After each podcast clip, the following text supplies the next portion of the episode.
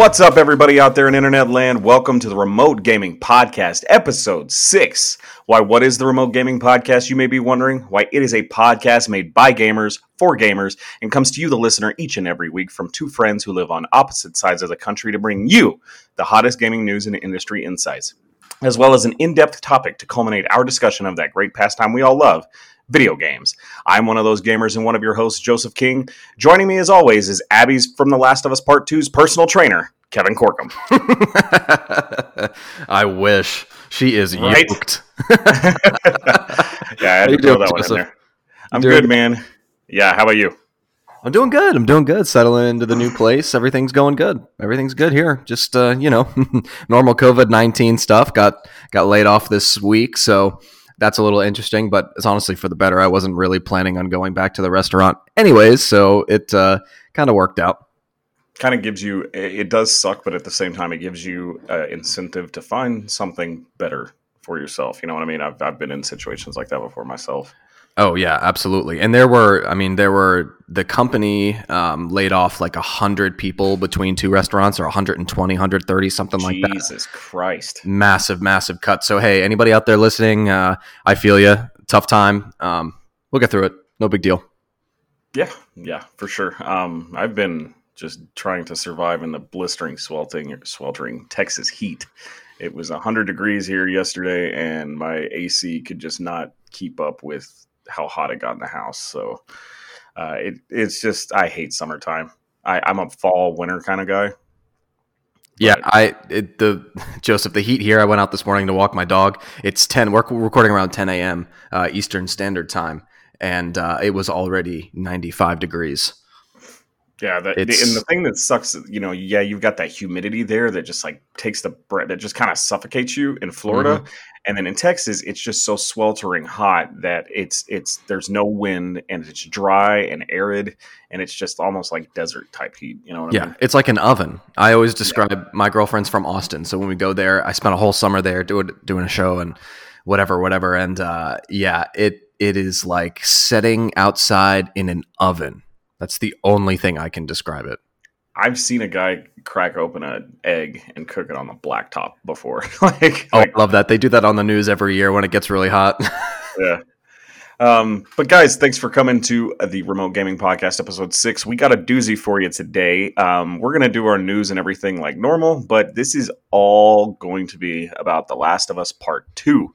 Uh, me and Kevin have spent the last uh, week and a half playing that game, beating it. Uh, Kevin actually beat it a couple days before me, and I finished it uh, what three days ago, I think Mhm. and um, you know we're gonna we're gonna do uh, after the news we'll do our spoiler free review and thoughts on the game for anybody that if you're listening and you haven't f- quite finished the story yet and you, but you kind of want to maybe want to hear somebody's take on it we'll, we'll do spoiler free for a few minutes and then the rest of the podcast we'll just go in and talk about the game and give our expanded thoughts because we both i think consensus is that we both loved it but at the same time, I definitely have some criticism, criticisms of it. I know Kevin does, um, and the majority whelming population of the internet seems to not really like this game. From almost most of the Twitter comments and everything that I've read and things on Facebook, uh, you know, it's reviewed very well, but uh, it's it's definitely split. Yeah, it is. It is split, and and we'll go over kind of some of the common criticisms of it, and and why I, I or we uh, agree or disagree. Um, we'll we'll talk. It's kind of hard. It sucks now that you can't review the game without talking about the negative reviews. Right. Um, but that's just kind of the climate we're in at the moment, especially with this game. It was so divisive. Um, so yeah, we'll get into all of that. But uh, I think I'm going to start getting into the news with um, this article from Polygon about Ubisoft's new battle royale shooter Hyperscape leaks online. This is by Charlie Hall from Polygon.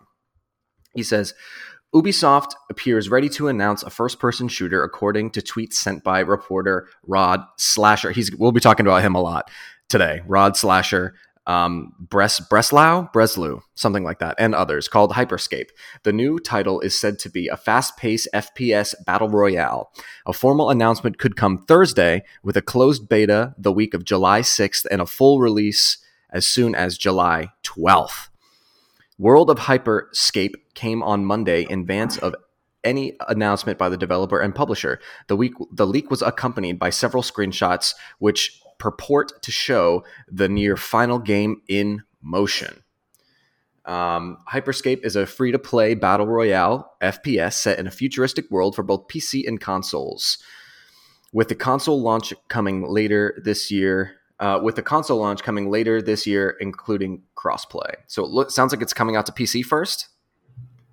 Yeah, most most of those battle royales do. They try to build up and see if they can get an audience on it. But that's kind of odd that you know this is an Ubisoft. This is a AAA developer um, coming out with a battle royale, and I mean, I've seen what looked like a screenshot. Still, I think I'm gonna like the art style of this. It's it's kind of realistic, but kind of uh, that Valorant Overwatch vibe to it a little bit. Um, I don't know, man. How do you feel about this? You ready for another battle royale? Yeah, I mean, if it's from Ubisoft, I'll, I'll definitely give it a try. Kind of sucks it's coming to PC first. There's a bunch of the article goes on and it gets a little long in the wind, so or long in the tooth, so I, I don't really want to read all of it. But it talks about having good Twitch uh, functionality where uh, during the Twitch chat, you know, they can interact with the game and different things like that, which is something that we've seen with Borderlands 3 and different things like that, or different games like that. So we'll see how it goes. I think I mean, hey, if the gunplay is good, the movement feels good, and the map is good, uh, you got yourself a good recipe for a BR. Yeah, why not? You know, I, I I hear a lot of people complaining that battle royales have, have overworn their welcome, and I think we have to look at it from the standpoint that this is just now a new genre that exists. Um, in in whether it's first person, third person, battle royales are kind of their own action adventure genre, in my opinion. Um, they, you know, obviously we've talked about them. Um, when that was last week's podcast, right? When we did We the, did uh, first person shooters. yeah, we took a week off because we wanted to finish the last uh, Last of Us, but uh, um, yeah, when we talked about competitive shooters and things like that, battle royales are pretty much here to stay. Me and Kevin, you know, we played Apex Legends last night, and we really enjoyed it because we haven't played that game in forever. Um, but yeah, I, I I I think more battle royale is not necessarily a bad thing if if it's developed good. If it doesn't have crazy microtransactions that's just trying to be a cash grab like some of them are. Um, and honestly, this probably will have some of that aspect to it because you know it's all about your dollar. Especially if you're making a free to play game, uh, you have to have incentives to keep in uh, your development costs and keep providing content for that game. Um, but Ubisoft, I'm I'm kind of interested to see. The shooting in uh, Siege is fantastic, so we'll, we'll see how this goes. Yeah, it'll be really interesting to see. I don't know if people want another BR, but you kind of have to now. You have to, uh, you know, impose your will um, on the market, and hopefully they do that, and it's good, and people want to play it.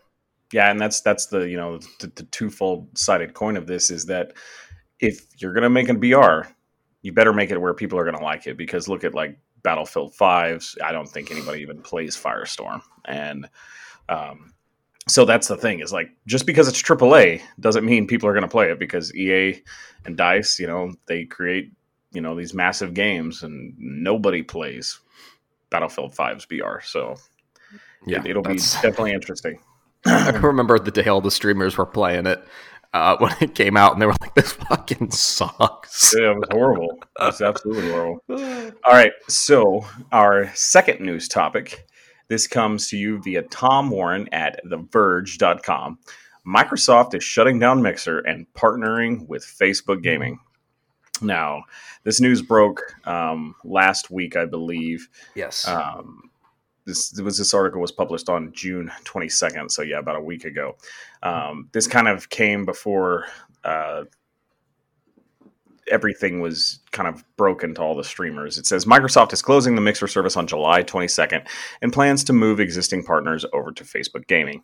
The surprise announcement means Mixer partners and streamers will be transitioned to Facebook Gaming starting today, and Microsoft will no longer operate Mixer as a service in a month's time. So, and Microsoft has struggled to reach a scale needed for Mixer to compete with Twitch. We talked about that on a podcast a couple episodes ago, where Mhm. I think they were at like they had not grown in over a year, and I think they were like at 37 million. Um, Quote, we started pretty far behind in terms of where Mixer's monthly active viewers were compared to some of the big players out there, says Phil Spencer. I think the Mixer community is really going to benefit from the broad audience that Facebook has through their properties and the abilities to reach gamers in a very seamless way through social platform Facebook has, end quote. Microsoft is partnering with Facebook to transition existing Mixer viewers and streamers over to Facebook Gaming in the coming weeks. On July 22nd, all Mixer sites, apps, and automatically will automatically redirect you to Facebook Gaming. Existing Mixer partners will be granted partner status with Facebook Gaming, and any streamers using Mixer monetization programs will be granted eligibility for Facebook's Level Up program. So, I'm not going to finish the rest of the article. That's basically the gist of it. Mixer has uh, they have been defeated, which Yeah. was probably going to happen at some point. And it's a shame because we had talked about it. I don't know if you listening have ever used Mixer before. I use it to watch Shroud because that's where he went. The UI is a lot cleaner and a lot more user friendly, and I feel like it runs better than Twitch. I agree. They can so streamers they give streamers a couple things that Twitch doesn't. First of all, I want to say uh, to all the Mixer streamers um, that lost their jobs basically uh, and their income and their livelihood out of nowhere. Uh, Yeah, that's that's I'm sorry. That really fucking blows. Um, but you know, come over to Twitch. Uh, I've seen a lot of Mixer streamers over on Twitch. I've been sending them some love, um, and they seem to be doing just fine. Their audiences moved over seamlessly to Twitch because I think a lot of Mixer audience was also Twitch audience, and I think that's part of the reason they couldn't uh, necessarily break away. But uh, Yeah. for that reason, hey, thoughts go out to you guys. You'll be all right. Keep uh, keep your head down. Keep grinding. But the other interesting thing about this is that Shroud and Ninja are now free agents. Facebook Gaming offered them double. Apparently, this is this is a little bit of speculation, so I'm not sure if they offered them double. But the rumor is that Facebook Gaming offered them double to stream on Facebook, and they both said no, thank you.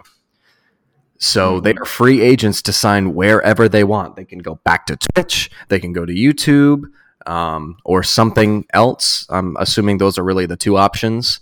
Uh, if I have to make a prediction here, Ninja goes to YouTube and Shroud returns back home to Twitch. Yeah, I think so. Um, real quick, my kind of thoughts on the whole mixer thing, kind of go going down, are right there with you. Uh, people were laid off, and this that's you know Shroud and Ninja are going to be just fine. But there's a lot of streamers that left Twitch to try and start their tw- their streaming career. Um, that have you know there's people that have have been getting a cult like a little following on Mixer and enough to pay their bills and things like that. And now that's suddenly just taken away from them. And to, to start over on Twitch, that is going to be extremely difficult for them to do.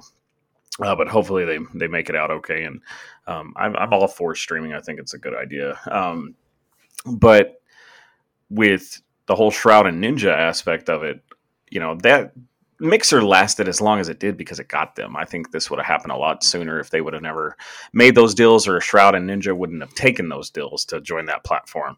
Um, obviously, you know, Shroud went from having like 42,000 viewers a stream down to, I think, 6K is what he topped out at at one point. Or, or is what he basically uh, bottomed out at at one point, where his lowest numbers, I think his highest numbers were like 20,000 when he first went, and then people just decided they didn't want to use Mixer. They didn't want to download another app and things like that. And so I think he was averaging like 6K uh, stream. But it's going to be interesting because, you know, uh, we're going to get into another streamer here in a minute. Um, you know, is Shroud going to retake his crown as Twitch's top streamer? Because Ninja had kind of fallen off there towards the end um, with Fortnite and everything like Yep. that. So, yeah, I, I agree with you. I think Ninja goes to YouTube and Shroud goes to Twitch. I think both of those moves are going to be smart for them. I don't think Ninja, after, I mean, if you guys remember how Twitch handled uh, Ninja's departure, they shut his account down and then they allowed porn to stream on it for like an hour. Um, It was it was bad. It was really bad. Twitch did not handle it well. Ninja was pissed. Oh yeah, for about an hour there was porn up on his page. He was just hacked or They yeah yeah, and Twitch didn't do anything about it for Right. like an hour. Um, it, so that's very interesting that that happened. And our next news story, uh, the doctor, Doctor Disrespect, has been permanently banned from Twitch, and to this day, at, at recording at 9:25 in the morning on June 30th, nobody still knows why. It happened. The news broke on Friday, and what happened was is that everyone noticed Doctor Disrespect's Twitch page was suddenly pulled down, and all of his subs were uh, were Refunded. paid back. Basically, were refunded their money. Um, this is huge. Now, Twitch has been known to do this before. Um, they don't actually have to give people um, reason as to why they're banned. So this also comes. It, it's very very strange because they had to release a statement saying why they banned the president of the United States, Donald, Donald J. Trump, on on Twitch, but they didn't say anything about Doctor Disrespect. Which I didn't And- even know Trump had a Twitch channel. What the fuck? Yeah, he did. I, yeah, uh, it's crazy. He was obviously instantly partnered. he like he probably plays Animal Crossing, right? I bet. I don't know what game would Donald Trump play. Something where he feels he's the best. What's There's no this, one better than me at this game. Oh well, it would be something horrible, like just just trash. Yeah, it'd be a trash game for sure. I, I don't even know what he would fucking play. That that Um, pinball game that used to come with old Microsoft computers. yeah, Minesweeper. yeah. I'm the best Minesweeper. Uh, anyways, click and I click and I click and I click and I keep getting more orange. It's great. I it's brilliant. never hit the bombs. Never, never. Okay. Um, yeah, I got to work on my impression, but um, yeah. So this is this is huge. He Doctor Disrespect on Saturday basically re- released a statement saying, "Hey, I have no idea why." I was banned, so I'm sure Bullshit. lawyers are talking and this and that. I don't know. I, I don't know if it's bullshit or not. I mean, Twitch is shady, and and I, I, I as much as I really enjoy the platform, I love Twitch. They do some stuff that I just can't wrap my head around a lot of the time. And this is one of those things. I, I mean, I, I'm assuming whatever Doc did is bad. I hope it's not. Um, I really enjoy his content. I think he's a great streamer, and I think he's the most entertaining person on Twitch um, by almost a mile. Um, so I, I'm I'm heartbroken about this. If if it if it's true, if if he didn't do anything that's you know terrible or or whatever, hopefully he goes over to YouTube. I'm sure he will. He's got a good good base there already, um, and he can start streaming over there. But sad day. I mean, he was Twitch's darling. Yeah, it's it's very well. He he has been known to toe the line. Um, you know, the recording from the bathroom that he did. Oh, E3. yeah. you know they banned him for that. Um, did he get banned when the news? He, there, he that wasn't a violation of terms of service when he committed adultery, was it? Nope, nope, surely nope, not. Yeah, he was fine with that. That was just a kind of a personal thing that honestly was nobody else's business, but you know he chose to address it on the platform, and that kind of made it everybody's business. But uh, my thoughts on Doctor Doctor Disrespect? Yeah, he's entertaining. Uh, he, I love the character that he does, and he's a good he's a good gamer. You know, he's he's not one of the best, but he's he's very good at uh, any pretty much any competitive shooter that he plays, and he's entertaining to watch. So for his fans and things like that that follow him and watch him on a daily basis, you know that sucks. You're losing that form of entertainment for you. Um, all I'm gonna say, we're not gonna speculate on what Doctor Disrespect did to deserve this, but I don't. I one thing I will touch on that I've seen is that this is some sort of PR stunt, and I kind of thought that at first. But the only thing that it makes me think, no, this is no PR stunt. This is real. He's in trouble for something, and we're two, we're two reasons. You you watch his last stream, which is very very weird, Mhm. Um, and he's like kind of.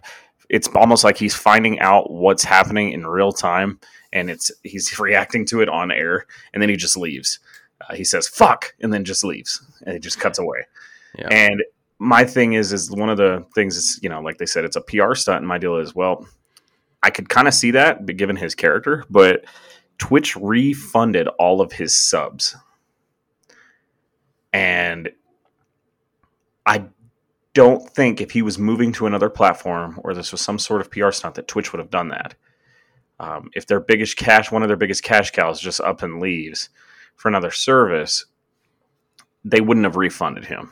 Um, if this is something inside of Twitch's organization itself, they wouldn't have refunded those subscribers. So it's very, I think this is serious. I think something possibly legal may be happening with him. I'm not going to speculate on what.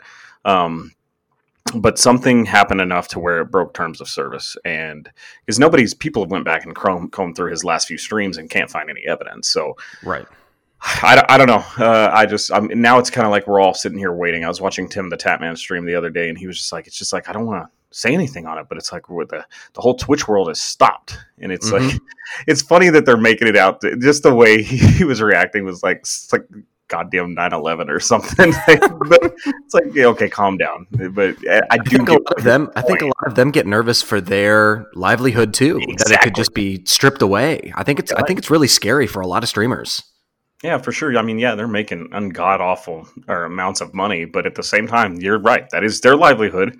I'm never going to knock somebody's hustle. Like I said, I don't understand people that are gifting five hundred dollars to a streamer uh, for a video game at, uh, on like because I've seen that happen. I think Summit got five hundred at one point. Mm-hmm. I've seen people get two hundred dollars at one point. Um, I'm never going to knock your hustle, but at the same time, it's it's like, man, this yeah, it, it's their livelihood, you know. So um, it, it's going to be interesting to see. We'll see what happens to Doctor Disrespect. R.I.P. to the Champions Club. Ugh.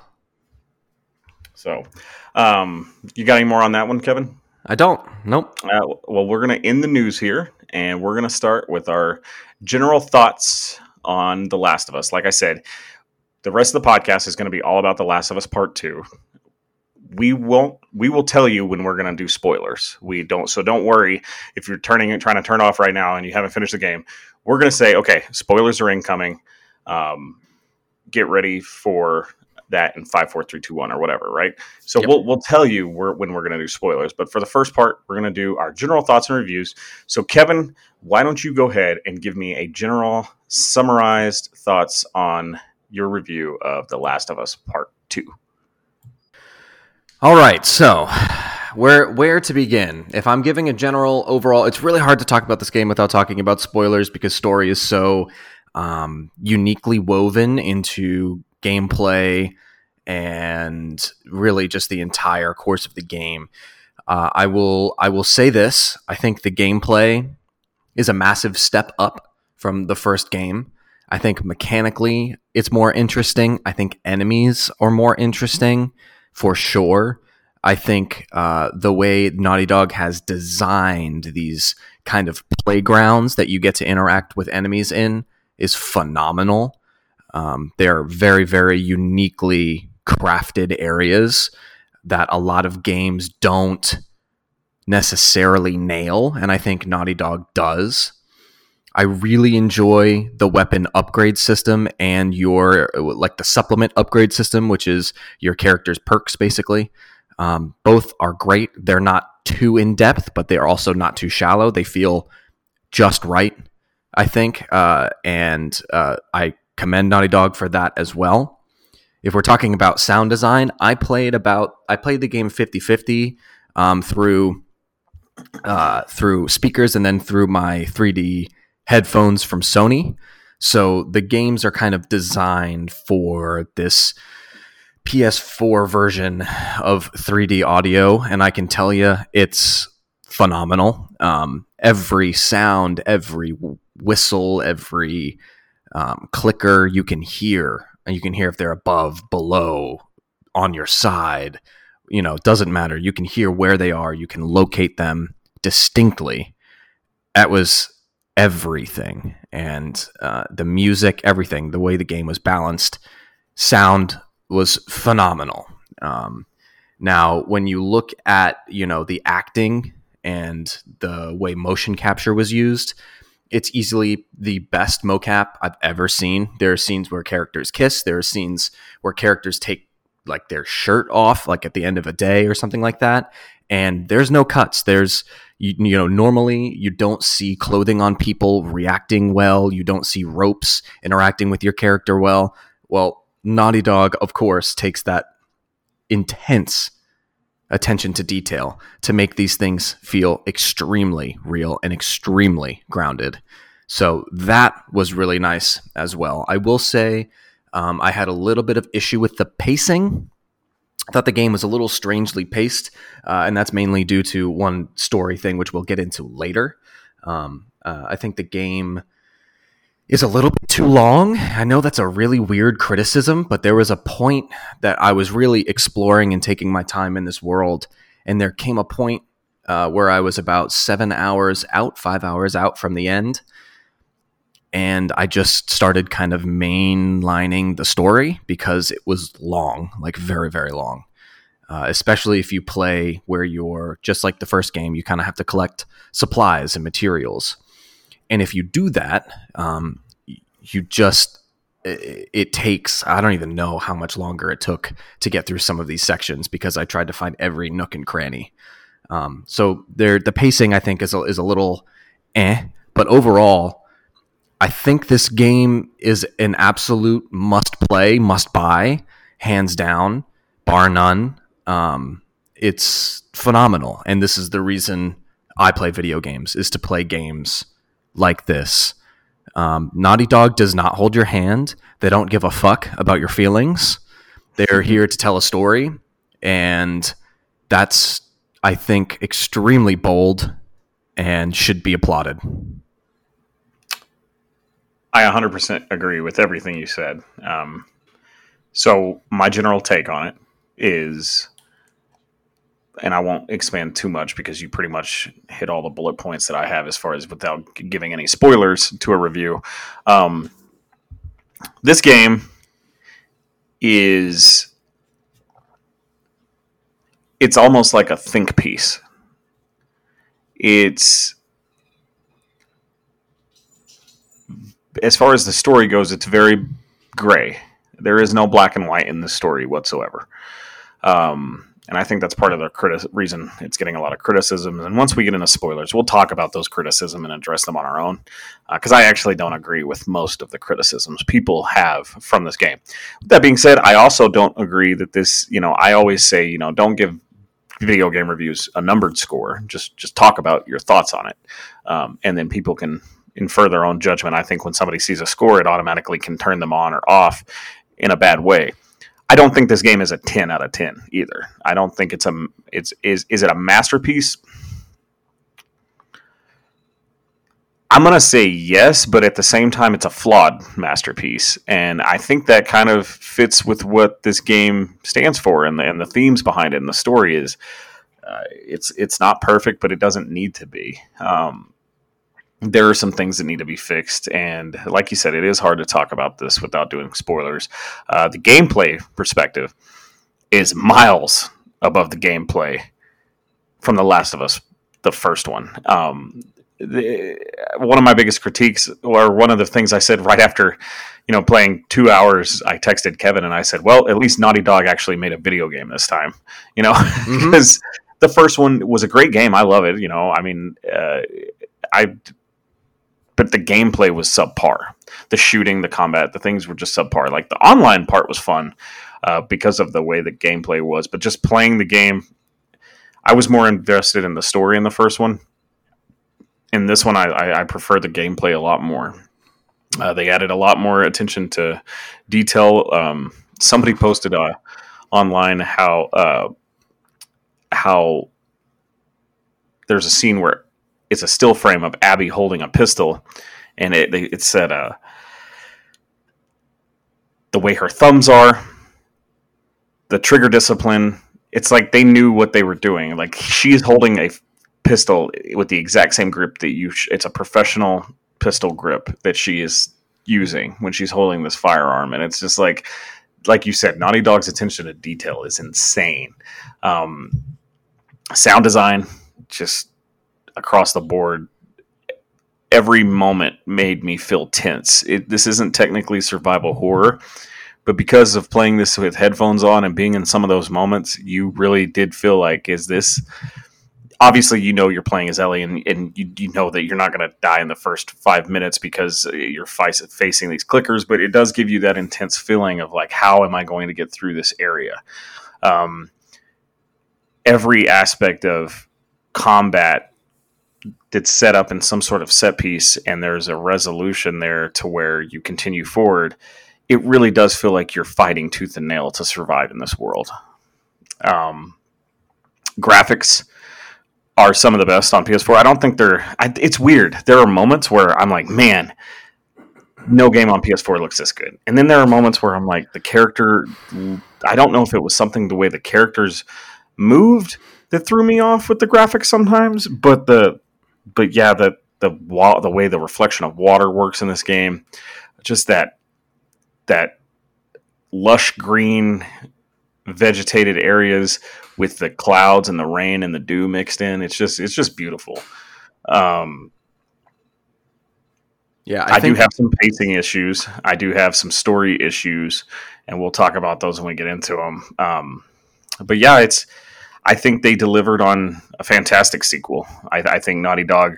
Um, I, I, still am. I still don't know if I like this game more than this first or not. I'm still kind of debating. I still think I'm leaning towards the first game, just because I, because of some of the pacing issues and story issues that we'll get into. I just love those characters more in the first game than I cared about some of the characters in this game.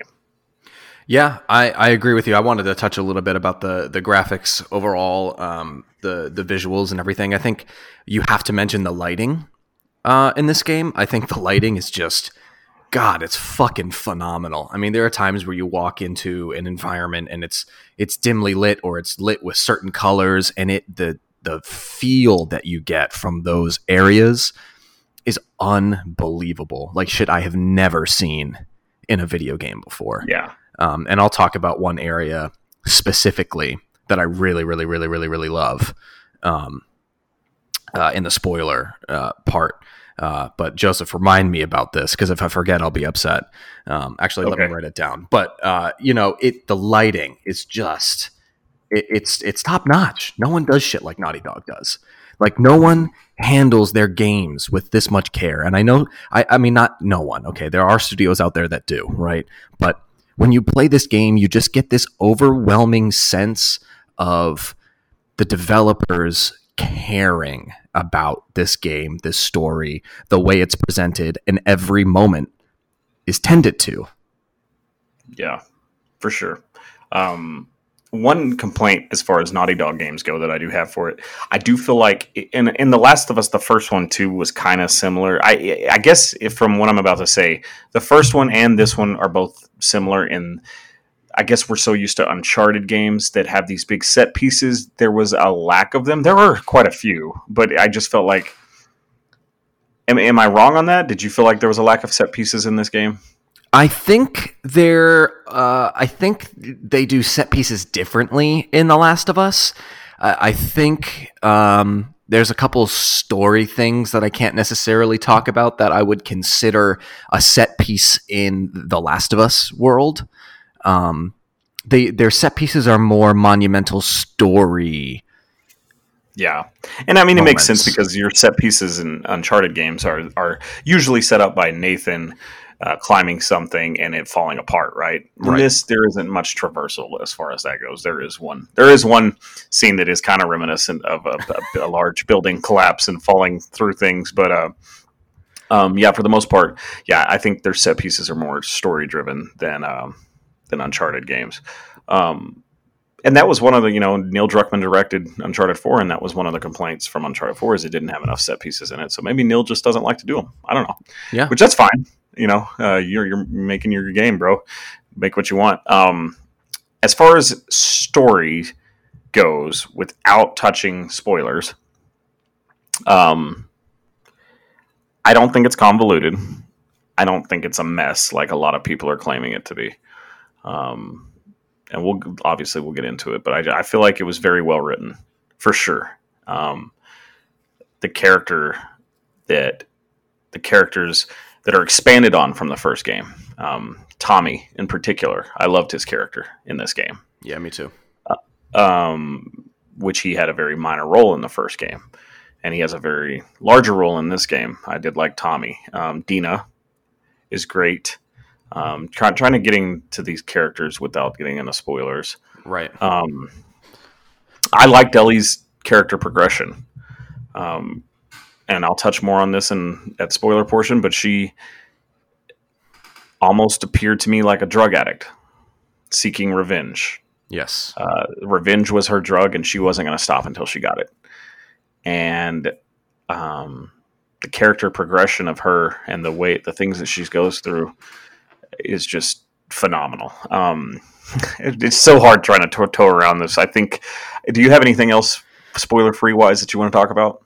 Uh, I want to talk just one second about traversal. I would say one of my critiques in the game is that it felt sometimes like I was climbing too much uh, in like a post-apocalyptic world. It just felt a little weird to me. It was a little immersion breaking. That was really the only mechanic uh, from the gameplay that I did not like. like that I climbing, forgot about earlier. climbing up things. Yeah, I didn't. I didn't like. I didn't like. Uh, you know, like jumping the from one thing to another, or Oh, uh, you know, like having to run and jump like I'm in Uncharted. I'm like, I'm, I'm playing The Last of Us here. Like I'm not, I'm not playing Uncharted. And I get they were trying I- to break things up. I just, I hated it. Yeah. I didn't like it. Okay. Okay. Fair enough. Um, as far as uh, I will say real quick too, you touched on it. Um, the damn resource finding was just abundant in this game as opposed to the last one, um, or as the first one. Excuse me. Um, it, it just felt like I was. It did break the pacing up. Like I'm trying to be on this quest for revenge and trying to hunt these people down, and I'm stuck trying to go through every nook and cranny and it just it just felt like and I, I felt like I needed to because I needed to make sure that I had enough ammo, I had enough weapons to take on whatever lied ahead. Um, as far as combat goes, the combat is much better. However, this game is not hard by any means. Uh, even like some of the bigger surprise enemies that show up, uh, there's a boss battle in the basement of a hospital. It's not hard at all. Um, I didn't feel like it was. Uh, did you, Kevin? Did you feel like this game was hard at all? I've heard that even on hard difficulties, that it's not. It's kind of forgiving. Uh, when I first started playing the game, I thought it was harder. I died in the like, um, uh, you know, uh, uh, spoiler.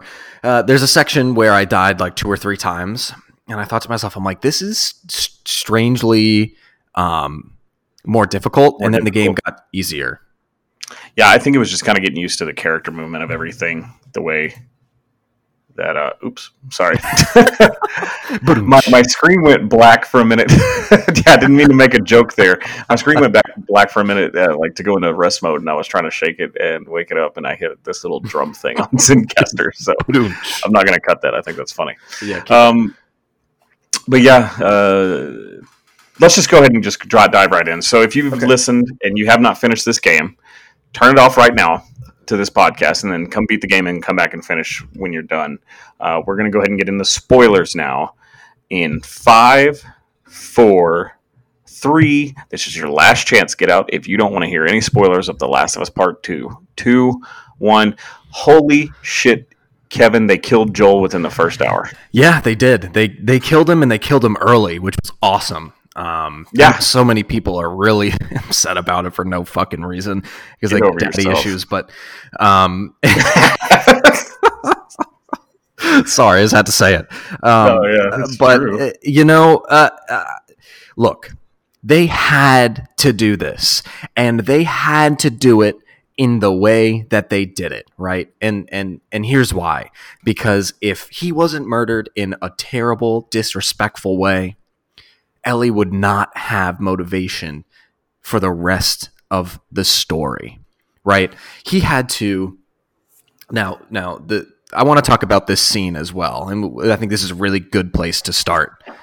Um, so Joel and Tommy meet up with Abby, who ends up killing them, um, and she brings them back to kind of where her people are. They're out hunting for Joel and Tommy, right? Mhm.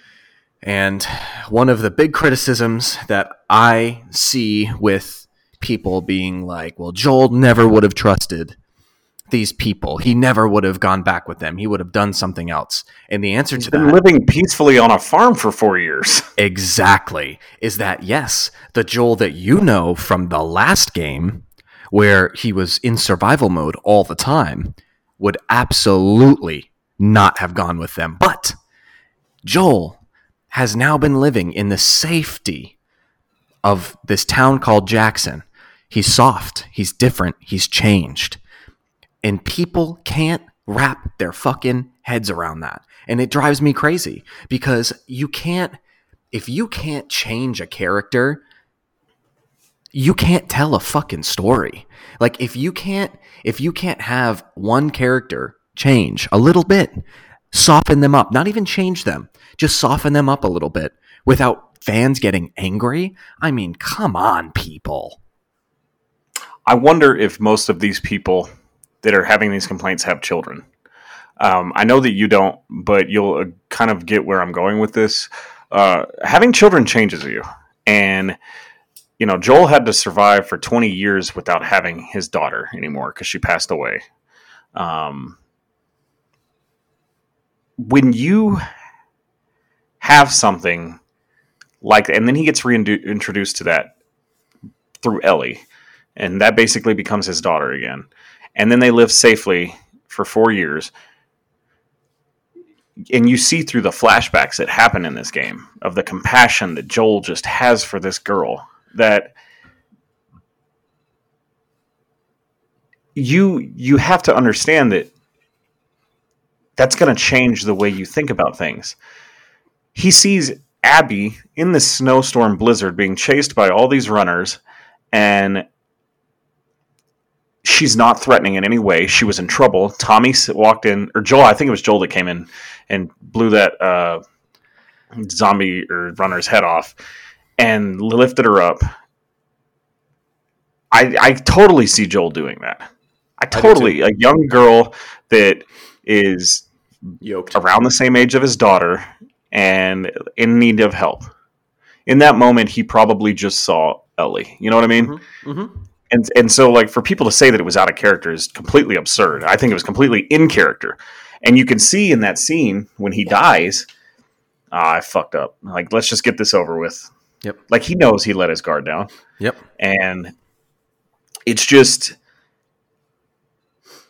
I, I don't understand the criticism of that. Like the, the people are saying that he had a his death was not meaningful. Okay, well, guess what?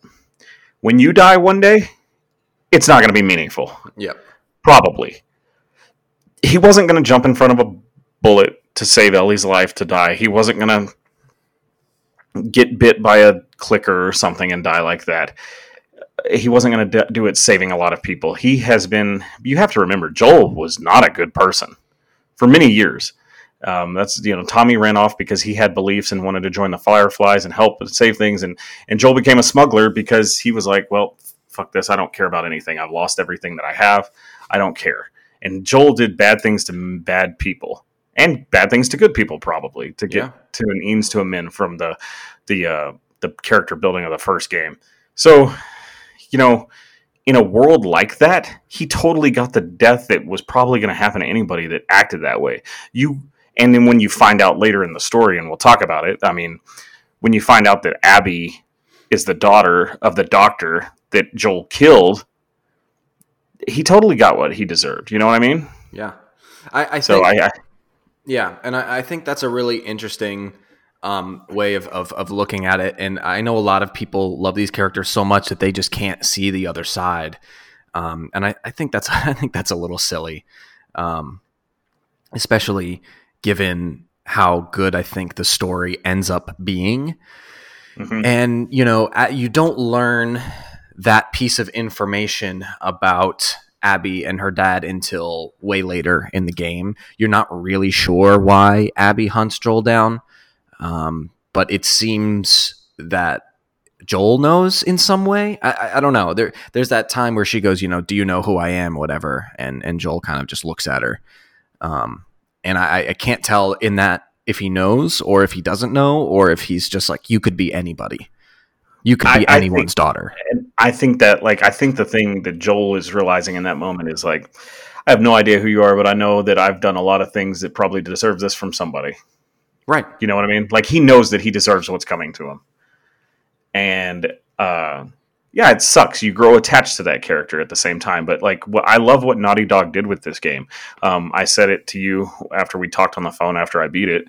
Um, this isn't your story you're as a gamer you're playing this story out this is this game is more like a book than any video game i've ever played right. um, this is not your story hell it's not even naughty dogs. This is ellie's story that they created and you have to accept it as that. Yes i didn't like it. I didn't want to play as abby as half the game but once i that that final scene when she or not the final scene but when she discovers what ellie did in the aquarium you do understand that character. It comes full circle, and you you understand what uh, Abby's motivations for it after playing through her flashbacks. And I know people are like, "Well, I don't care about that. I don't want to know about the wor- this world and people that are in." Well, guess what? I mean, we're about to get an HBO series, so you better get to like the world that they're building here.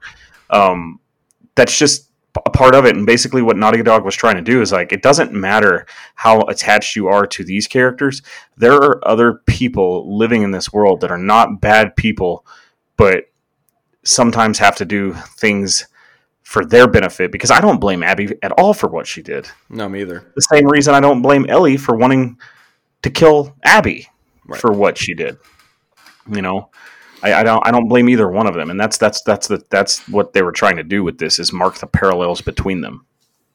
Yeah, I, I agree, and I think as we kind of move through the story here, um, something that gets kind of revealed to you somewhat early on is that Ellie and Joel end up having an argument about um, the end of the last game where Joel, uh, or the first game where Joel um, lies to Ellie about what happened at the Firefly facility. And Ellie feels that she doesn't have a purpose anymore because she she kind of feels that she was supposed to die to help save mankind and get a cure, right? So that's another thing that kind of fuels her anger and her rage, right? She's she's thinking about, well, I was I was probably supposed to die years ago, and um, you know, Joel saved me. I love Joel, and I, now I'm going to do everything I can to make these people pay. Um, because what what is my life right now? Like, what am I living for? Right? I'm I'm lucky to be here right now, and I think that is a really interesting perspective as well of of figuring out why Ellie um, goes on this journey. Because I heard I heard this ugh, stupid games journalist talking about it, and she's like, "Well, you know, I don't understand why." um, Ellie, like that wouldn't be enough for me to go and and want revenge and do this and do that. I'm like, okay, well, first of all, you have to think about the world they're living in. Eye for an eye is is basically the law, right? And you yeah. also have to put into perspective more than just her dad died. Like it, it's more than that, and and and it always was more than that. And and if you can't see that, why why are you talking about video games? Like, uh, it, it drives me crazy the amount of of I don't. I mean, the takes I, I see people, out there are lacking perspective and context. Exactly. I think people, as video game players, they they get too wrapped up in, well, this game was made for me. You know what I mean? I waited seven years for this. This is my game. No, motherfucker, it's not. We've all waited for it. And yeah, I wasn't that thrilled about the ending too until I started to have perspective on it. And I wasn't thrilled about playing Abby so long until I started to have perspective on it. And that's the game accomplished what it set out to do. It knew I wasn't going to like this. Right. Neil Neil Druckmann and Naughty Dog, they knew that some people were not going to like this.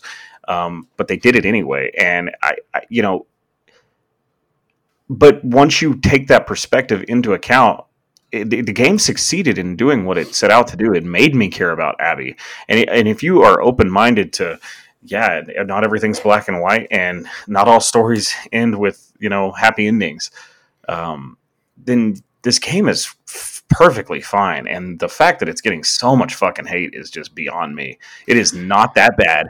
People need to shut the fuck up and understand that this is a story that is being told to you as as i have read books that have just pissed me off by the end of it, but it was an amazing book.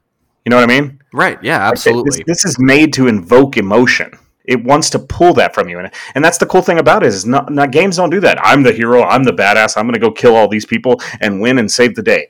You know what? This is just telling a story of this world that exists, and you play through it. You're on the. It's basically like a a fucked up roller coaster that you really weren't wanting to get on, but your friends put you on it anyway, and you had to go through the whole thing.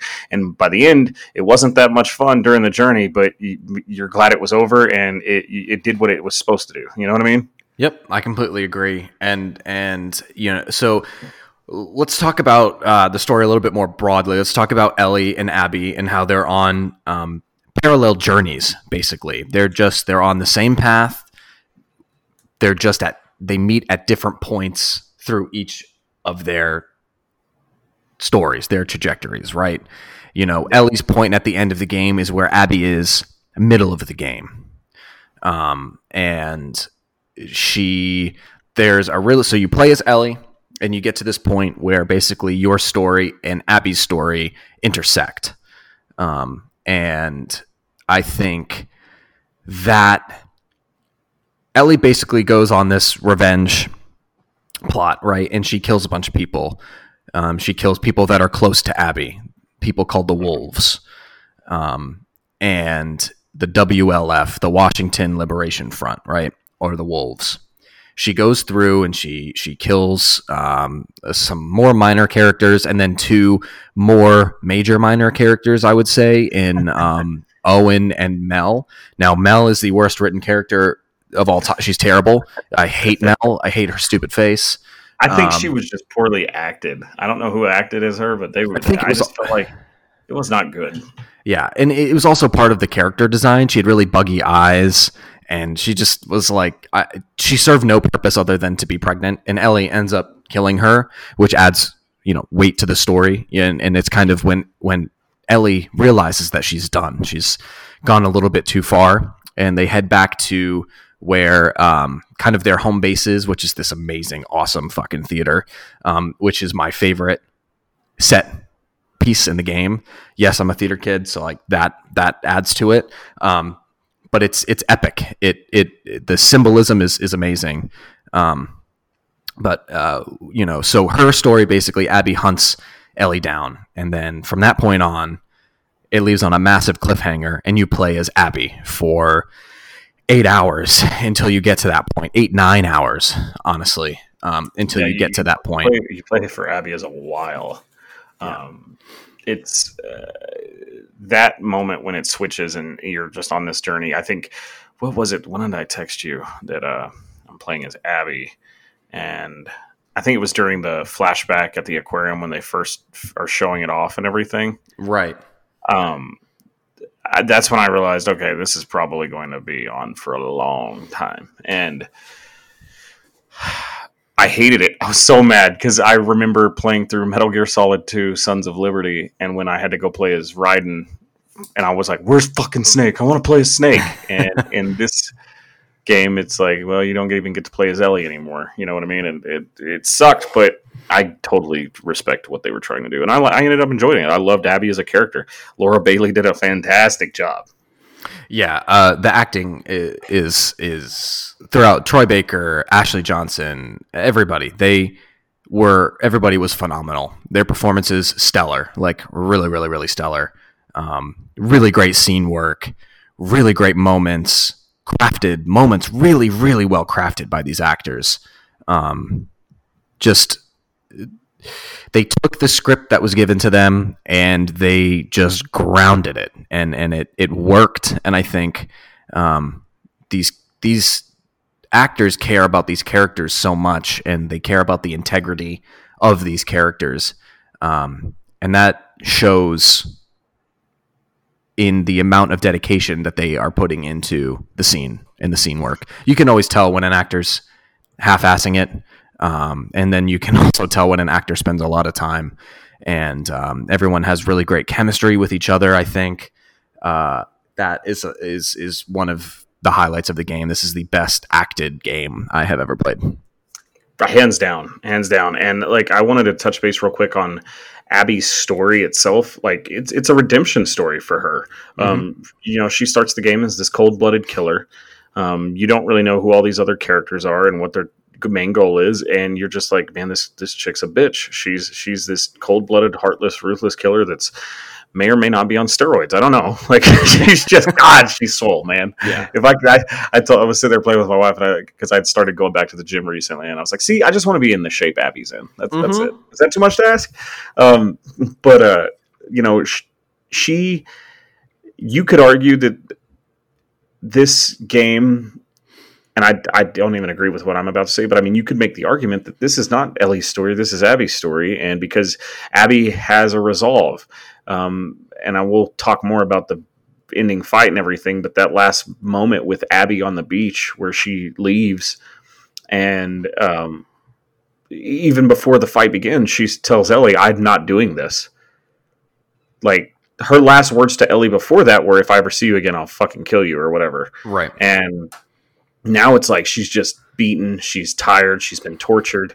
She has developed this bond that is basically parallels Ellie and Joel from The Last of Us with her and Lev, Mhm. and uh, it, it's just like you could see Abby's done. She doesn't want to do this anymore, and I loved her in that moment. Like, and I was just, I was just yelling at my TV, like Ellie, no. When she was like sitting there choking her in the water, like I was just like, Mhm. Ellie, don't do this.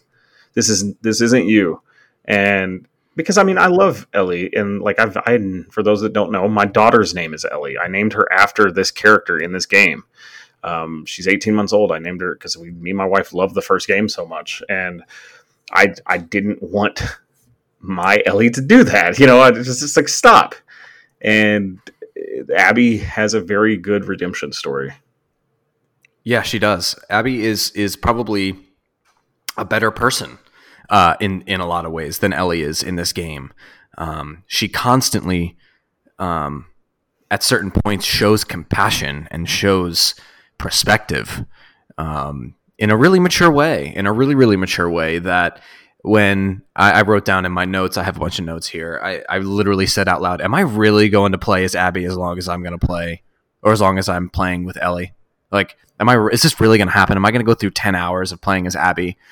Um, and then about five hours in, I really started to enjoy it because not only because I, I think the gameplay gets a little bit stronger. I think Abby has some of the best gameplay sections in the game. Um, uh, with Yeah, the hospital like and the Joel. clickers, yeah, she plays like Joel. She's fucking powerful, man, and it feels good to punch clickers in the face and shit. You know, Yeah. it really does. It feels good, and and it and it's very tactile, and and Abby's gameplay style is awesome. I really, really, really enjoyed uh, That- the gameplay sections of playing as Abby. That ambiance, that lighting of that hospital section as Abby trying to find the equipment to save Yara. It was some of the most intense moments I've ever had playing a game because it the lighting with your flashlight it does such a good job and the way the the the textures on the environments look going through every nook and cranny I was like god there's gonna be something that just pops out at me and there were a few um my least favorite enemies in the game were the uh the stalkers. I hated them. Because so anytime I had a moment because they would do that stupid thing where you'd have your light on and their head would just be like hello poking out the side of the door and I was like god damn it because it gives me the creeps. And so anytime creepy. I was in any area with stalkers in the game I just went fucking ham hard as a motherfucker and just went in with shotguns just like where are you? And I was like screaming at the TV running or holding L1 down just running through as Abby just punching them all in the face. Like I was just like I just I, I was like I'm not letting the game do this to me. I'm not gonna get scared in it. I'm not gonna let you have the satisfaction of trying to freak me the fuck out. Hell no I'm fucking these things up. And that's how I actually I think I I did I, I was very stealthful for enemies that were um you know not infected the, the, Mhm. the, the soldiers and things like that I was very stealthful but I killed everybody in the area everybody died in this game I didn't I think I snuck around maybe two parts um, to get through everything. I, I especially with Ellie, it's so much easier than the first game because she has the switchblade that doesn't break, as opposed to Joel's shiv, Joel and Abby's shiv. So, which I thought that was another nod to Abby being a parallel of Joel, that she could craft shivs that broke just like Joel did, and I thought Yeah. that was very, very coolly, coolly implemented. Yeah, uh. Abby was great, and and her the I mean, there are some really awesome gameplay segments um, with Abby. Uh, and you could argue she has some of the best moments in the game. I, I think she does actually. I, I, I think she, I think she does. I think that whole time where they go over to the um, the island and everything's burning and it's on fire and she has this awesome uh, fight with this like brute character. Oh my god, that shit was, amazing. Oh yeah, the the guy that she stabs with that scythe like She's- several times and he just Mhm. won't die. Yep. Uh, yeah, that was intense. She was this slicing his face open, and then she goes and grabs it at one point. Oh my god! I mean, it's it's awesome stuff. It's awesome was stuff. this the set piece that you wanted me to remind you of? Was that the the horse ride through the fire town? No, the set piece I wanted to uh, is is actually at the theater, um, and I and it, it's a it's a pretty perfect culmination of lighting and ambiance. Uh, it's for when Abby. It's it's basically the theater looks weird the entire game. It's got weird lighting, right? The back, like Mhm. once you get backstage, it's red and it kind of looks weird, and you're like, why the fuck does this area look like this all game? You know, it's like kind of weird, and that it ends up being the place where Abby and Ellie have a showdown where you play as Abby and you beat the shit out of Ellie. And and and in that moment, dude, I thought because of how long the game had been up to that point, I looked at my wife. I paused it because she was sitting there with playing with it, uh, playing with me, playing with it. she was sitting there playing or watching me play the game, and I looked over to her and I said, uh, "Is this fucking game really about to make me kill Ellie?" Like I thought that was going to happen. I was like, "What the balls on Naughty Dog to kill Joel in the first hour?" and then the game and I really did think that was going to happen, Kevin. I thought the game was going to make me kill Ellie. I or at least attempt to. And you do. And then Dina, of course, shows up and uh, kind of helps save her, but then gets the shit kicked out of herself. And then I I also thought too in that moment Abby was going to stab Dina in the belly when she said she was pregnant because of what Ellie did to Mel. Right. I was like, oh fuck. Um, but yeah, man, I thought Ellie was going to die right there. I I remember. Um, I think that's probably one of the most powerful gaming moments I've ever witnessed. Um, and because I, I, I had to pause the game, I had to stop playing because uh, I, I didn't want to do it, and I, I actually died to see what would happen. Um, I was like, well, what happens if I just fucking you know what happens Let if I die win. here? Yeah, I'm like, what if this is a really interesting way of telling a story where you know if you as the player defeat Ellie. Ellie. right? Then that's that's your game, story. But if you die to Ellie, yeah. I mean, that would be fucking. That would be lit. I thought that would. I, I was like, man, that would have been cool if they would have had multiple endings. I'm with you right there. But at the I, same I, time, life doesn't have multiple endings, so obviously, yeah. And, and, like I said, this is one of the most realistic games I've ever played as far as like uh, story beats and stuff like that go. And it's like people are mad at Abby and hate that character for killing Joel because they love Joel so much. And I mean, you have to think, man, like Ellie killed a pregnant woman. Like, oh yeah, that's worse than anything.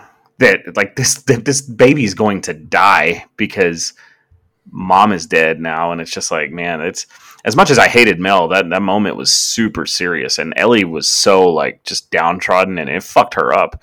I wish they would have, uh, you know, how she starts having the nightmares of mm-hmm. Joel as she's trying to uh, when they're with Dina in the the home that they have together, um, which we'll talk about that too. But uh, I, I really wish they would have had more of emphasized of how much that killing of a pregnant woman fucked Ellie up. You know what I mean? Yeah, and I they did a really good job with Ellie's PTSD, um, and, oh, and portraying it, and and and they really honed in on the fact that Ellie isn't okay with how everything went down, both the decisions that she had made and the fact that she doesn't have closure. Both of those things, I think, really fucked with her. And as it should. I mean, she did a lot of fucked up shit. And for it to feel empty for her when she comes back and starts a life with Dina and they get a farm and it's it's beautiful. I mean, I have some really great um, screen grabs uh, from the game that I've been waiting to share a little bit because they're spoilery. But there were certain times where the game was so beautiful, I just had to stop and take some pictures because I couldn't believe what I was seeing. I was just the the and and it at that point where after Abby lets them go, um, you know, they start this new life, and I, I, was like, this can't be the epilogue. I'm like, this can't, this can't be how it ends. Um, because it's The Last of it Us. Sure, it sure felt like it though, didn't it? They did a really good job of thinking you that like everything slows down. You're there with this baby, little little Jesse Joel, JJ. JJ. Yeah, yeah, yeah. Um, it, it slows down to a complete halt, and you're like, yeah, this is it. This is where it's going to end, and that's just it. And then you know, Tommy shows up, and I want to talk about his character for a moment. Um, I think the actor that plays him, obviously the same one from the first game, did a phenomenal job. Uh, like that they built built on that character. With Joel being gone, um, there there's that flashback scene where they're hunting together, right? And the little moments that her and Ellie have together are just they're just so great. And uh, there are some standout moments I want to talk about, but real quick, uh, and I had that marked as Tommy. It was one of them. Um, I loved his character in this game. Um, I didn't, and at first you know, I, I told you I hated that scene when Yeah. when Tommy shows back up at the house. I'm like, that just see, doesn't seem like Tommy because like he knows, you know, Joel's gone. He has to take more of like not necessarily a father figure, but the uncle type figure that's going to be more involved in your life, and and him to just cuss at Ellie like that. But at the same time, this dude was shot in the head and has you know he's blind he has a limp and you know who knows what i mean obviously we know the effects of what cte can do to somebody's brain and and things like that so i mean he may have like you know mental issues now like Yeah. violent outbursts and stuff because of the brain damage that he sustained um like yeah, I, I love Tommy's character, and and it, I that whole scene where Dina goes and yells at him on the porch, and thank the fuck God that I had turned subtitles on because it's really not loud enough. If you don't play with subtitles on, you're not going to really get what Dina's saying to Tommy, Yes. and um, it was so good. Like just that whole moment, having that on. Yeah, that whole sequence was was really really great for a lot of reasons. I think one because it was written um, a lot like how it would happen in real life. Uh, you know, if that were to happen, and and I think one of my favorite favorite favorite scenes is actually when Ellie decides to leave and go find Abby again, and Mhm. Dina wakes up, notices she's not in bed, and and comes downstairs, and uh, and basically sees what Ellie is doing and tries to diffuse the situation by saying, "Hey, come back to bed. We'll we'll talk about this in the morning." Right? Thinking that you know maybe Ellie had another you know PTSD thing and that she's worked up and needs to kind of calm down and and and think about it and and and work through it in the morning, right? And I thought that scene it was so heartbreaking because Dina knows as soon as Ellie doesn't take her up on coming back to bed that she's powerless and that Ellie's going to go do this thing and is most likely going to die. Um, you know, and and Ellie says, "I'm not planning on dying." Is is the line that she says? She's like, "What am I supposed?" Dina says, "What am I supposed to do? Sit around here for God knows how long, thinking that every day that you're dead?" And Ellie's like, "Well, I'm not planning on dying." And she's like, "Well, no one plans on dying. Joel didn't plan on dying. Jesse didn't plan on dying." And that plea, that plea to Ellie is so powerful um, Yeah. because it, it shows how deep Ellie is is is ingrained in this cycle that she cannot break. And it's heartbreaking, and it's it was so well written because I feel like that is the exact conversation that would happen between two care like two people in this situation. You know, Yeah, for sure. It fits what I have wrote here. I have uh, Ellie being like a drug addict with her vengeance. I mean, like that. That was like basically Dina finding somebody with a rubber band around their arm, and they're hiding in the bathroom at two o'clock in the morning, and and that's what that moment was for Ellie. She was not going to stop until she killed Abby. Um, she, the last moments of her and Joel, um, you're made you're made to think is when um, they're in the uh, they're in the uh, the barn dance Mhm. and the the bigot, you know, accuses Ellie or whatever, and Joel like, "Hey, get the fuck out of here!" And Ellie's like, "I don't need your protection," and you're like, "Oh my god, that's the last thing they ever said to each other," which it wasn't, thank God. But in that moment, you're like, "God, this this this girl can't catch a break," and and um, it just shows the there are the flashbacks and one moment I want to really, really touch base on real quick. Um, that was a standout moment for me was the museum sequence, the museum flashback with Joel. Yeah.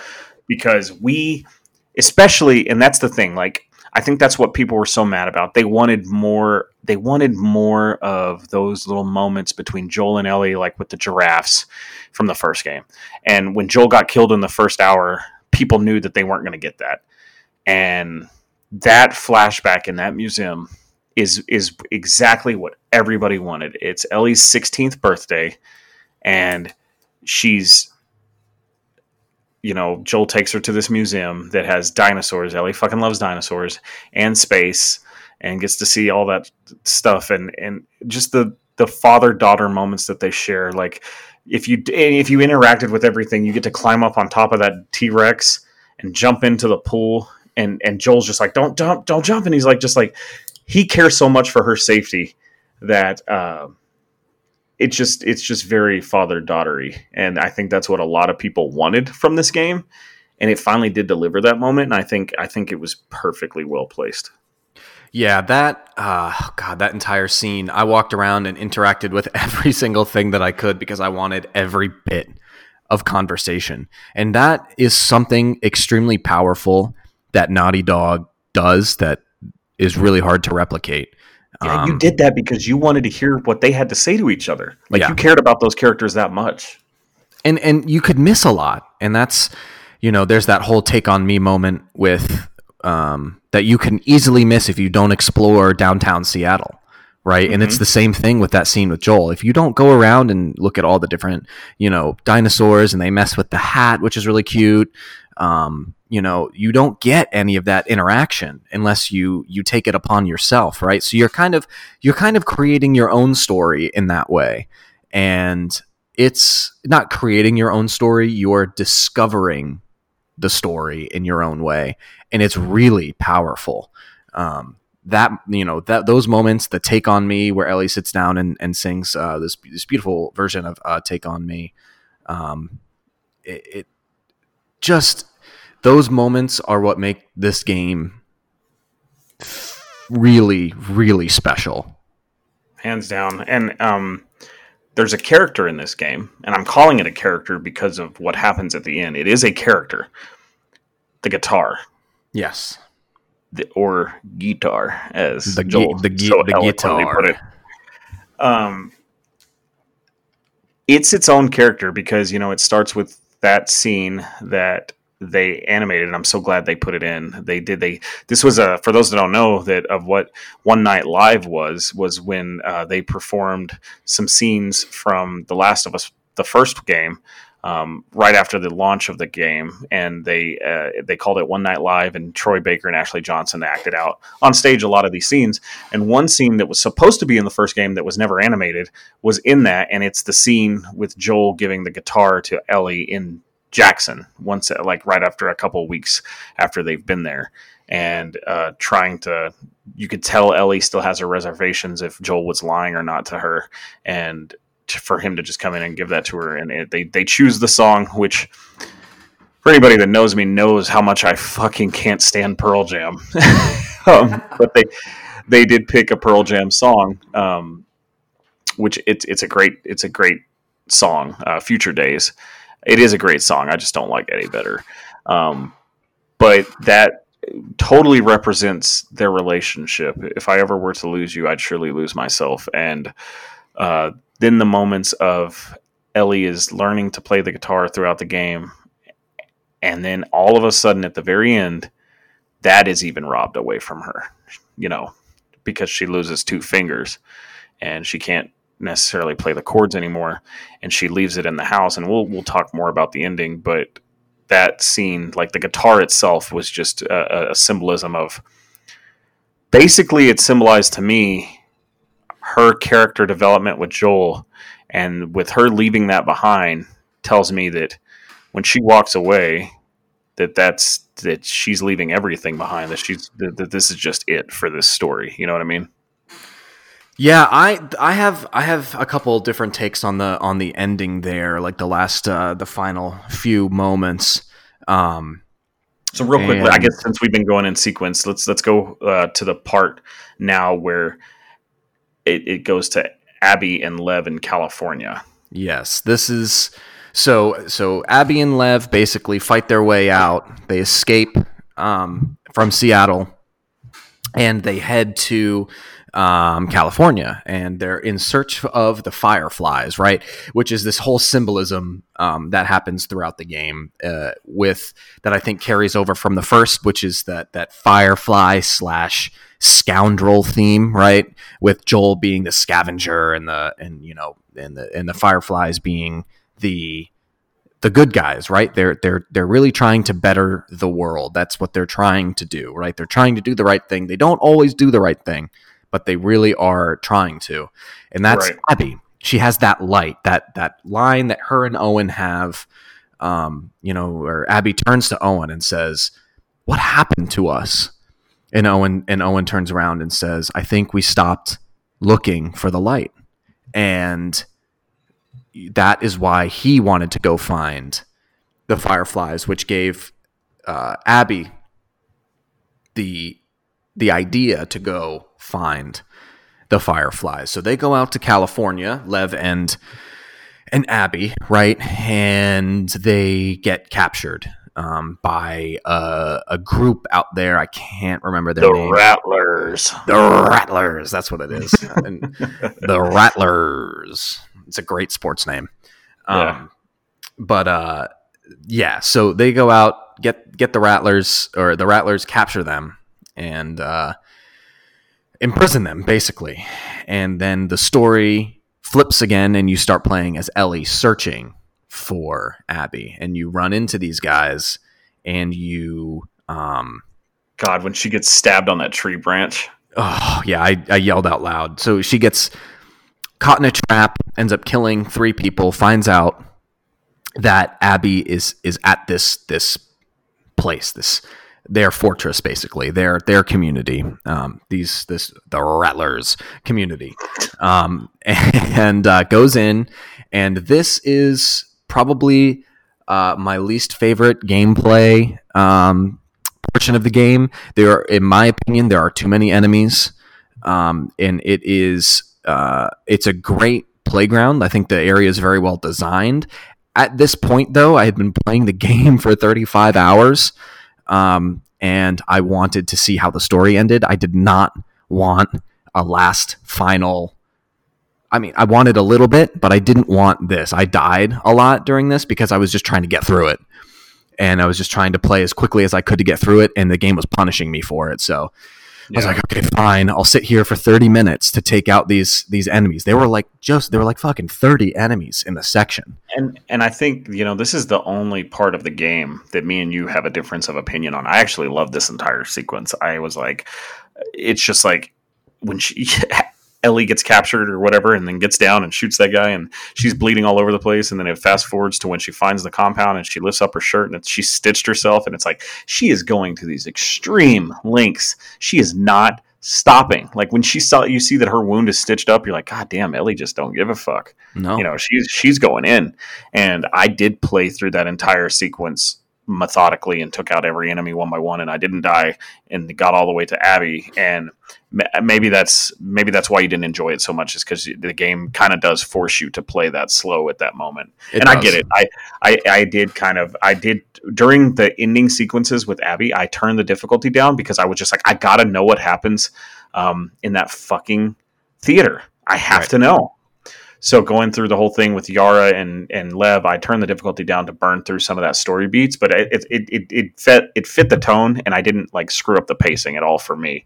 If anything, I, I it, it, felt better because the game is horribly paced in that, those moments. Is Abby there towards the end, it's just a little bit long in the tooth. Um, yeah but I still like every moment that happened um, because it, it's important to do those things with Yara and Lev because it's important to the character development of Abby. Um, so you know going through that and then fighting your way through that and then finding the prisoners that tell you where she's at the what do they call it the the the, the pillars is where they said they're at and, and yeah. like i'm looking through and, and you walk the game you intentionally walk right past Abby. She's right there at the beginning, but you don't recognize her because you're sitting there. The game is like telling you, okay, I need to look for a really big buff chick tied to a post. Yep. there is no big buff chick because apparently this had been two. They had been they spent I think the game says two months in captivity. Right. And Abby's extremely skinny, malnourished, and her hair has been like cut off. And God knows what they've done to her and the and Lev and everything like that. And uh, you know, you cut her down and I do like the fact that you did get a final boss fight, basically. Yeah. I hated every minute of it because it had came full circle, and I was just like, Ellie, don't do this. Don't don't drown her because I I didn't know what was going to happen in it, and she's just like, I, Abby's character is like, I'm not doing this, and that's why I loved Abby so much because she grew. Ellie was just hell bent on revenge, but at the same time, what you were seeing in real time, Abby spent the age of 14 to now looking for revenge. She spent six years trying to, or wait, four years, right? In it four yeah, or five, something like that. Five, five to six years looking for revenge on Joel Miller, like that. She was trying to hunt him down and kill him for six straight years. Ellie, you're just seeing months Right. of revenge, right? So eventually Ellie will go through that, I think, uh, change, and she does there at the end. She, it, I think Ellie automatically has more compassion because she did have that resolve there at the end, but she was just so fucked up and depressed that she was just hell bent, bent on that revenge, and, and Abby was just over it. She's like, I did what I set out to do.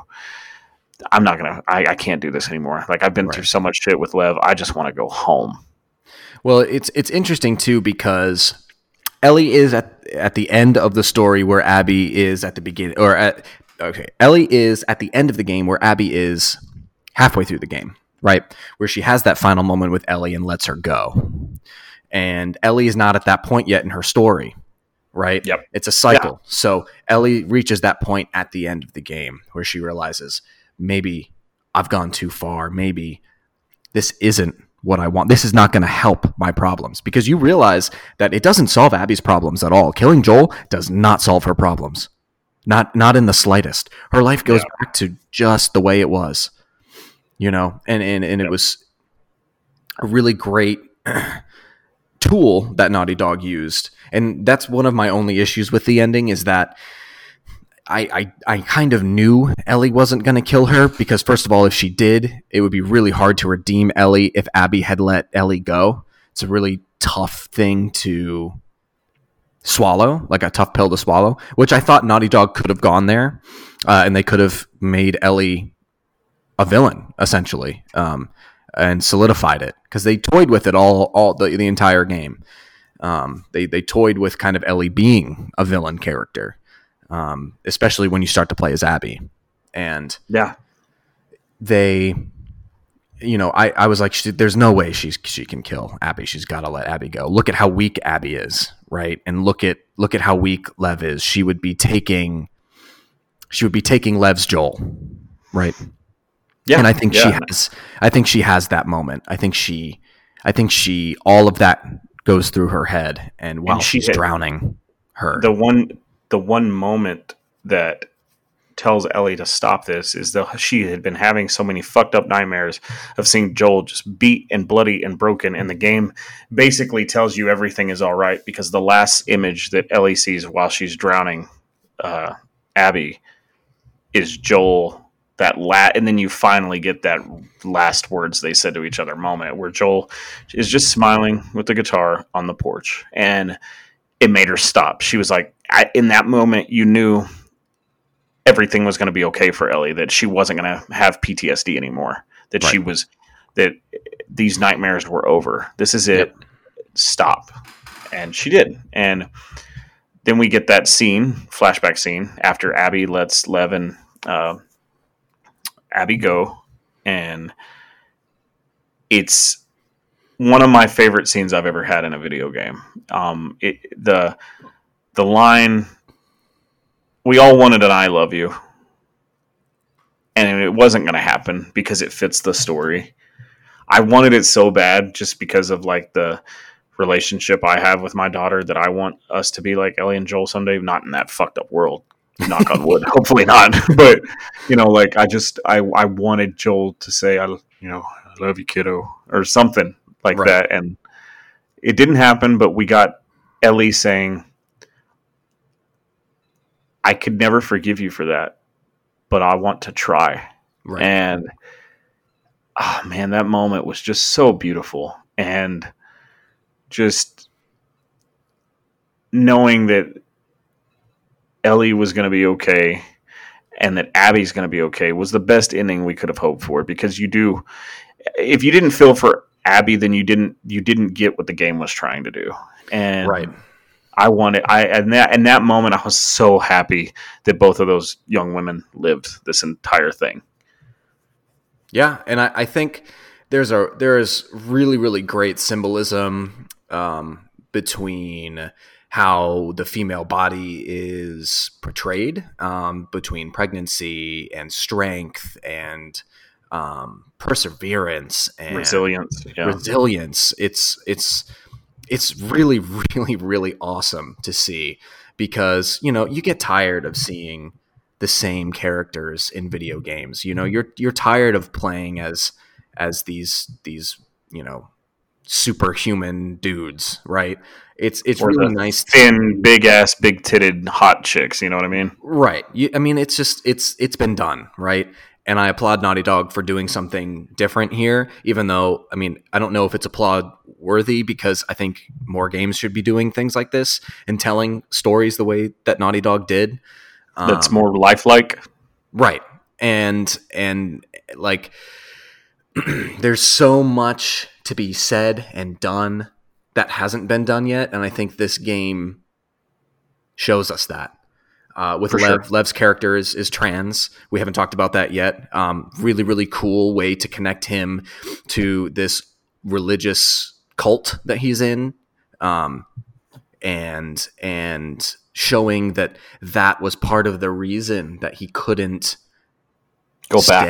He couldn't go back because these people wouldn't accept him for who he was. I thought it was cool that this game, you know, with the, the whole thing with Ellie being a lesbian and um, the whole trans character. I mean, we can. We're not going to get into. I get if you're listening to this, I already know you're probably. I'm getting eye rolls somewhere from yep, Naughty Dog just being the SJWs that they are. Okay, motherfucker, I get that. I, I I get it, but I like that the game is telling us that these issues, these real world issues that we have today, they wouldn't just go away just because an apocalypse happened. You know what I mean?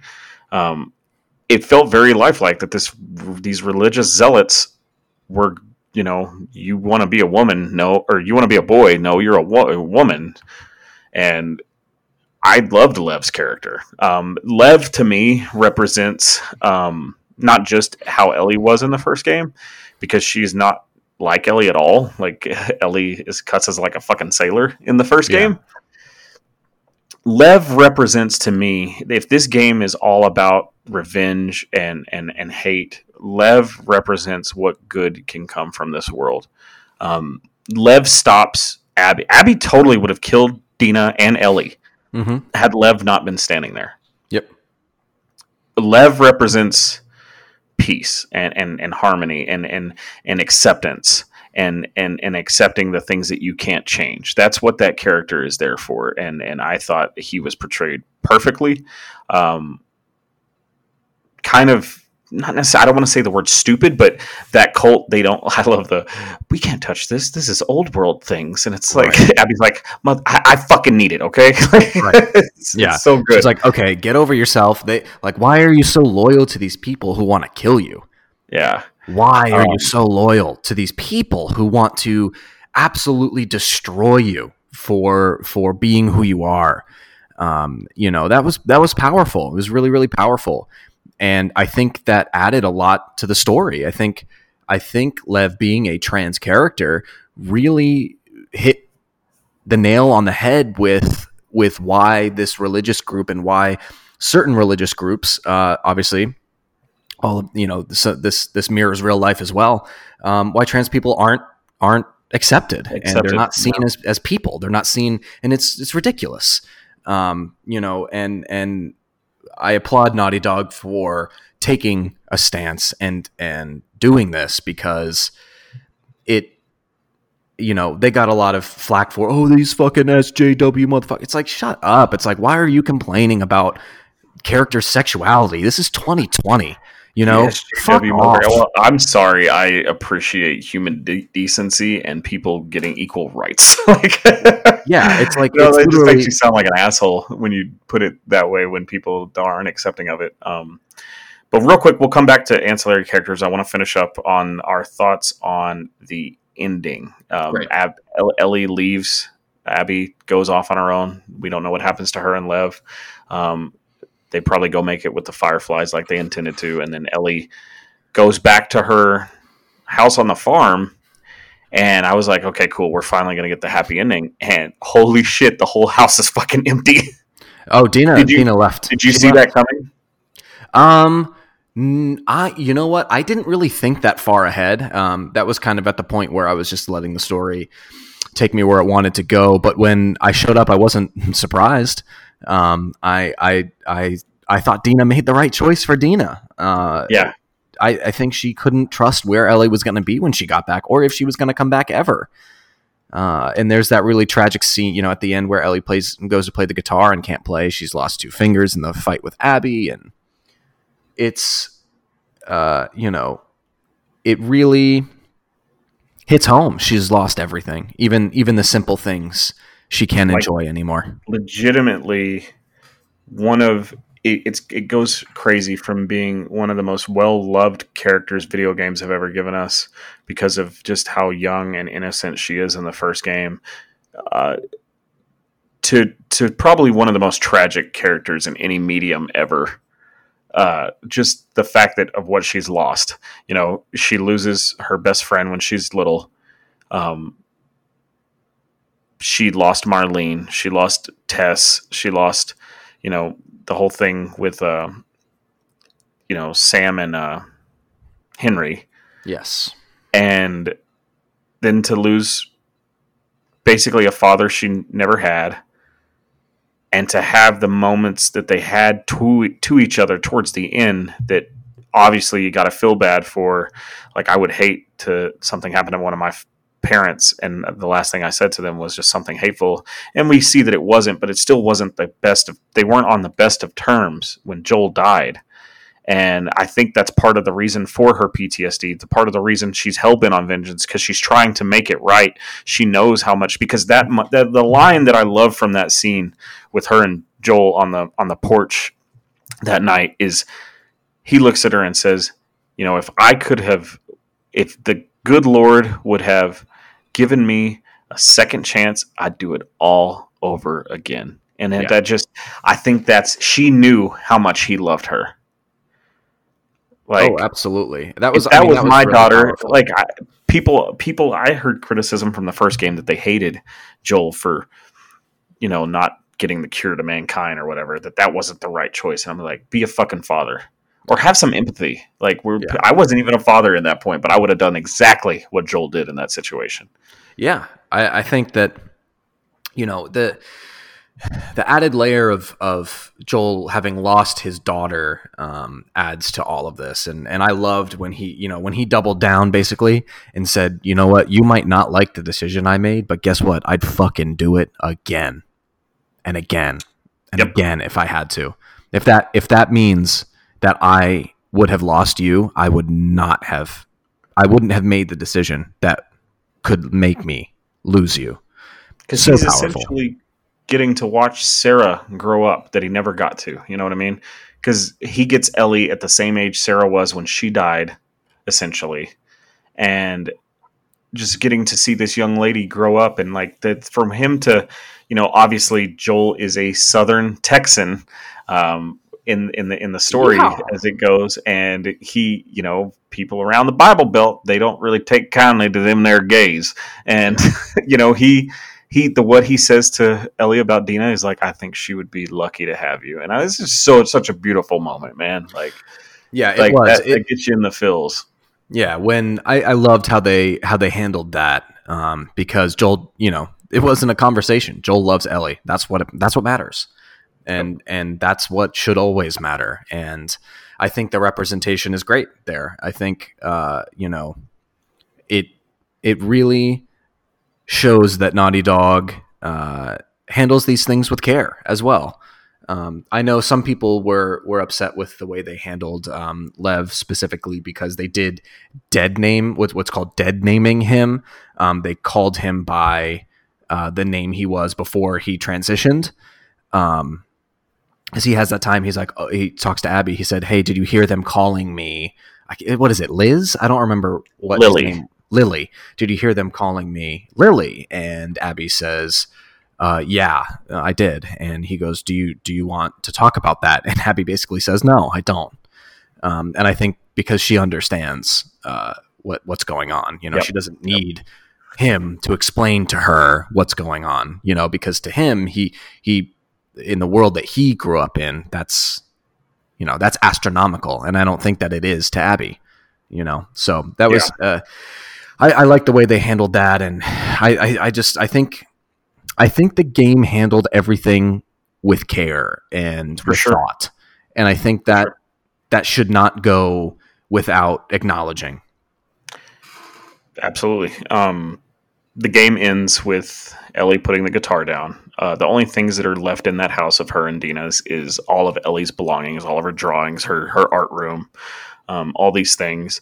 And she puts the guitar down. She gets up, and the last scene is her walking into the forest. And it's left up to interpretation. And we'll talk. I'll I'll I'll, I'll uh, I, want to give a shout out to uh, kind of funny and Greg Miller because they had uh, Neil Druckmann, Ashley Johnson, and Troy Baker on to do their spoiler cast and to just talk with those actors and the director of this game.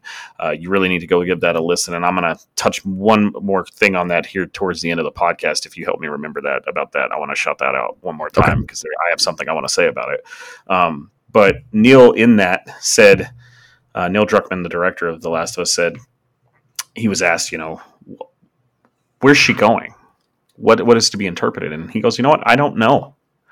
And he he let Ashley Johnson answer it first.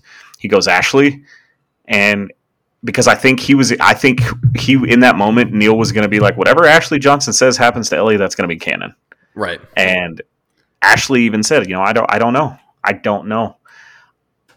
I think it's obviously left up to interpretation, but in my opinion, at first I was like, yeah, she's going to go back to Jackson, try to find Dina and them and Tommy, and tell tell Tommy that the task is completed and all this. And I, and I, but the guitar, leaving it there, it just shows me in my my interpretation of the ending is Ellie set out what she went to do. She has lost so much that I don't think she wants to go back to any of that. I think I think she goes and just goes. Just same thing with Abby. We don't know, and I don't think we're supposed to. Yeah, I I, I don't think we're supposed to know where she's going. I, would like to think that she's going back to Jackson um, to find Dina, but you know, I, I think there's an interesting um, thing that I thought of the other day when I was thinking about the ending, and you know, I think she she she's thinking to herself, you know, I forgive Joel uh, for what he did. Maybe maybe Dina can forgive me for what I did, if if I am truly changed, if I have truly changed, and if she feels that she has. Um, maybe Dina has the compassion and the empathy but that's not. I mean, D, she doesn't have to, and, and I don't think yeah. Dina, you know, that character. I don't know what I would do if I were in her shoes. And um, that's got to be a scary thing too, being a, a, young woman with a baby trying to make it back to wherever the fuck Dina's going. It's probably right. going back to Jackson, I would assume. Yeah. Um, but uh, to just travel that world with a baby, like that's got to be terrifying on your own. But she did it because she didn't even want to be with Ellie anymore, and that's why I think I truly think Ellie is just going to go her separate way and just go on her own. And I, I hope and pray, um, you know, I didn't know necessarily know if I wanted this game or not. I really, really hope, and I don't think I think this is it. I don't think we get another Last of Us game. I don't really think so either which we don't need one. I think this. I think this is this is where it stays. Only reason I could see them doing is is how many people criticizing this game, and I, I, hope they don't pull a Star Wars and try to jack their fans off because they want them to feel good about themselves. You know what I mean? Like, no, yeah. fuck that. This this this story was fucked up. This is how it stays. Um, so that's that's the end of that. Um, real quick, since we both pretty much liked the game, what's something you hated about it, Kevin? Something I hated about it. I think, or not even hate, but you know what I mean. Something you just yeah, something like. I something I didn't like. Uh, I talked earlier about the whole uh, platforming stuff. I wasn't the biggest fan of that. A little immersion breaking for me, and I think some of, I think sometimes the game threw a lot of enemies at you, like a lot. Uh, there's one I'm specifically thinking. Two I'm specifically thinking with Ellie and maybe it's just because of the limitations that Ellie has that Abby doesn't have necessarily. Um, in the harder. way that she fights, in that yeah. she can't tank anybody. Uh, there's a section where you kind of drop into this, like uh, I want to say, kind of like a town square area, uh, where there are like three dogs and there's all you know all these people. Like there's at least ten to twelve enemies and three dogs, and you just drop in and you're like, oh God, You know, you're like, this is going to be tough. And uh, not that the game is necessarily difficult, but it's just, you know, that you're going to be, the story's going to be halted for a while. And at, I feel like at sometimes they just threw maybe two or three more enemies in a, in a certain gameplay section than they needed to. Um, and uh, that is something that it was especially in that section. And then at the end, I've talked about already with Ellie. Um, that one, there's definitely too many enemies. Um, yeah, uh, for sure. It's it's crazy, and there should be, and I understand why there is. It would be weird if there weren't that many people there. You know, um, looking no, back. It. Oh, sorry. No, go Look, for it. Go looking, for it. looking back on like I, I had these cons wrote down, and I'm looking at them right now, and honestly, my biggest issue is pacing. But I don't know. Like I'm conflicted because I feel like because of Abby's story, it needed to be that long in the tooth to get to that redeeming moment when Abby leaves. Right. Um, I, I, I, I think it was did overstay its welcome a little bit, but at the same time, I don't know how you go about fixing that if you're if, to get the same effect that it's having on me, right? Which is what Naughty Dog obviously was going for. It did make me like Abby. It did make me understand her actions.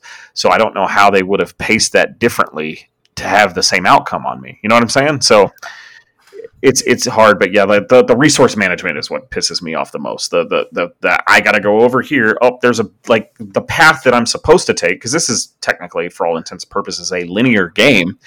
The path I'm supposed to take is right here to the right, but I look down the street and there's all these houses that are and buildings that are open that you know has shit in it, but I, I don't give a shit about that, right? Like I'm trying to go find revenge, but the game is forcing me to go through every nook and cranny. I did like how it, this is more open, but has linear as the first game was. That just let me find the resources as I go. You know what I mean? Yeah, now there are there are actually accessibility and difficulty options to fix that. You can make um, supplies and ammo drop more frequently. That's a setting that you can change. Really, uh, in the game, yeah. So, and that's uh, one thing we do need to touch on too is the the um, the monumental accessibility options, which I think is phenomenal for anybody.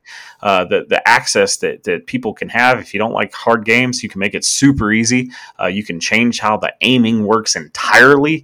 Like I fiddled around with that because I was having some trouble aiming way harder than the first game. Um, but then I kind of got used to it and figured out how I was supposed to move the stick and get that precise moments to get those headshots. Uh, but you could totally change it to where everything just automatically locks on to every target, yeah. and uh, it's just kind of uh, it's very cool. I think more companies need to do that, and you could. Yeah, here we go. I'll probably get another eye roll. Well, they're just catering and pandering to the games. My Dark Souls games don't do that. We don't need difficulty options dude, there are people with disabilities that need to experience things like this, and the the fact that Naughty Dog was so open to to making that so, I, I applaud them completely. Yeah, and and there it's. I mean, it, I you know I heard someone say if all games take one third of the access- accessibility option that The Last of Us had, they'd be in a much better place. But you can literally customize this game to how you want to play it. And I, I, think that's phenomenal. I think that's great. There's no right or wrong way to play a video game. It's a fucking video game. You know, P- play it the way you want. It's not CS:GO. You know, yeah. it, it's not. It's not one of these competitive things. It doesn't matter. You're not playing against anybody else. Yeah, exactly. Like, who cares how somebody else plays a single player game? Like, who cares? Yeah, no one. We all got the same experience enjoy what you want to enjoy and play a game the way you want to play it. Like I and I, I yeah, I, I can't commend that Naughty Dog proves time and time again why they're Sony's best first party studio. I love Sony Santa Monica and what Cory Barlog and them, and I can't wait for God of War sequel. And you know, we talk about Guerrilla, and I think the next Horizon is going to be fantastic. But Naughty Dog is their best studio. Yeah, and Ghost of Tsushima uh, comes out soon too. I mean, that's and, next and, month. That's like that's like almost two weeks away. I think the reason they put them so close together is I think Sony probably knew that this was going to be a polarizing game. And so for those people that are so set in their ways that did not enjoy this game, they're not going to and Neil Druckmann even talks about that. There are people that probably didn't even finish the game after they killed Joel. They were so mad. And idiots. That's fine. That you know, Sony has another game coming out in a month for you. So I think that was pretty smart marketing, honestly, in terms I think they knew that this is probably going to be polarizing. But I like me and you said, I think those people are stupid. This game's Yeah. phenomenal. And if you Yeah. can't appreciate it for what it is, then you you don't appreciate good art, in my And opinion. this is coming from two Last of Us fanboys too. This is not coming from people who really, you know, they like the first game. You you named your daughter after Ellie. Like we we love this game. We love this series. We love this franchise. We love these characters. And I think that people can't. I mean, I I've seen uh, I've watched a couple people play through it and have and you know complain about this and that and and uh, you know one person in particular I was kind of disappointed with their with their take on it. Um, and and and it just all of the criticism that I see, and I, and I don't mean this in like a you know I'm thinking about it from a more critical standpoint than they are, but it almost feels like they're just missing. The mar- it missed the mark on them. Yeah, Like, like, they, they didn't they didn't get it. right, and and and that's all well and good because this game is very different from the first game. If you liked the first game, you're there. You know, There's a good This- chance you may not like this one.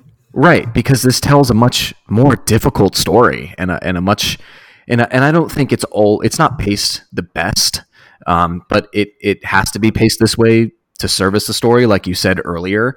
Uh, and you know you're not supposed to like playing as Abby. You're not supposed to like it.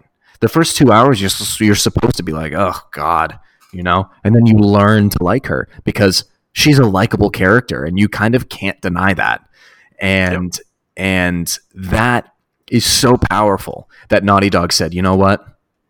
What if halfway through the game you fucking play as Abby, the person who killed Joel right in front of you, and you've been hunting this whole time? How cool would that be? And then you learn to like that character because she's actually a good person. Yeah, and and, and she's dealing with struggles and revenge for her own standpoint. You know, it play, has that moment where you play in the flashback and you you it dives into the doctor and who he is. He's such a good person trying to save this fucking zebra and this baby calf from this. I guess that's what a baby zebra is called, a calf, right? I would I assume. have no fucking clue. I don't know, baby Little zebra. zebra. yeah, and and so it, it has this moment like th- these are good people, and like I real quick I want to touch on some of the ancillary characters. Uh, Owen, who at first I was like, God, I don't give a flying fuck, and then at the end I'm like, man, Owen was a good character. I loved was- Owen. I thought he was a great addition. He would like you know Lev was kind of that beacon of hope. Uh, or is the beacon of hope. Owen had very redeeming qualities about him. He, like he says, has that line where he said, "We lost, we stopped looking for the light," and you kind of get that the Fireflies were were not bad people. Um, they did things you could argue about their tactics and the way they went around things, um, but the, with uh, that whole insight into who they are and and Owen being like, I you could, you could tell in that scene with Joel and the revenge and him dying. Owen didn't want to be there. Owen didn't want Abby to do this. Owen wanted to just let it go, and you could tell, like, uh, hey, it's done. We're gone. Let's get let's get the fuck out of here. He did it And- for Abby. He did it Yeah. for her to have closure. Uh, I really liked Owen's character. Um, real quick, let's talk about that sex scene. Uh, yeah, with Abby and Owen. Um, we have a little bit of a different opinion on this. I'll let you go first. So, uh, I, for one, am never a fan of full on sex scenes in, in movies. And I think they're pointless, and I think they're even more pointless in video games. Um, my thing is, is like, I'm not like the type of person that I don't think it's, I don't love, of course, I love sex, but my point is, if you show like a couple start to make out and then the camera kind of pans away, my brain can already interpret what's going to happen, right? I don't need it forcibly shown to me because, for one, that takes away from the story beats and things like that. And I, I, I, I, I was like, why? Just kind of like, I was like, holy shit. And then they, they just choo- choose to go full on doggy style with it right off the gate. And I like, it's, there was no like love in it. It was like, okay, let's just do this real quick because we've been building up to this. Because I, like I told you, Kevin, I interpreted it as um, that scene in the aquarium in the flashback that I don't think Abby and Owen ever had sex. She broke it off. She was so hell bent on revenge for Joel that she was like, we got to get back to training. in that scene with Aquarium, and I think that's what caused them to break up because Owen knew that she's obsessed with one thing and it's killing Joel. Like I'm not going to have a relationship with this woman, and that's how he ends up with Mel probably. And then it culminated. I think that was the first time they had sex, and it was such a aggressive like, wow, this is what we're doing, huh? like it was kind of, I don't know. It was it was. I'm glad that they showed. I think it's cool to break that barrier and to have a sex scene like that in a video game. But uh, um, I don't know. It was it was just kind of odd. I, I it was jarring, and it because it, it, came out of nowhere. Uh, really, honestly, it was just like, oh my god, oh my god, they're fucking like they're doing it right, they're doing it, they're doing it right now.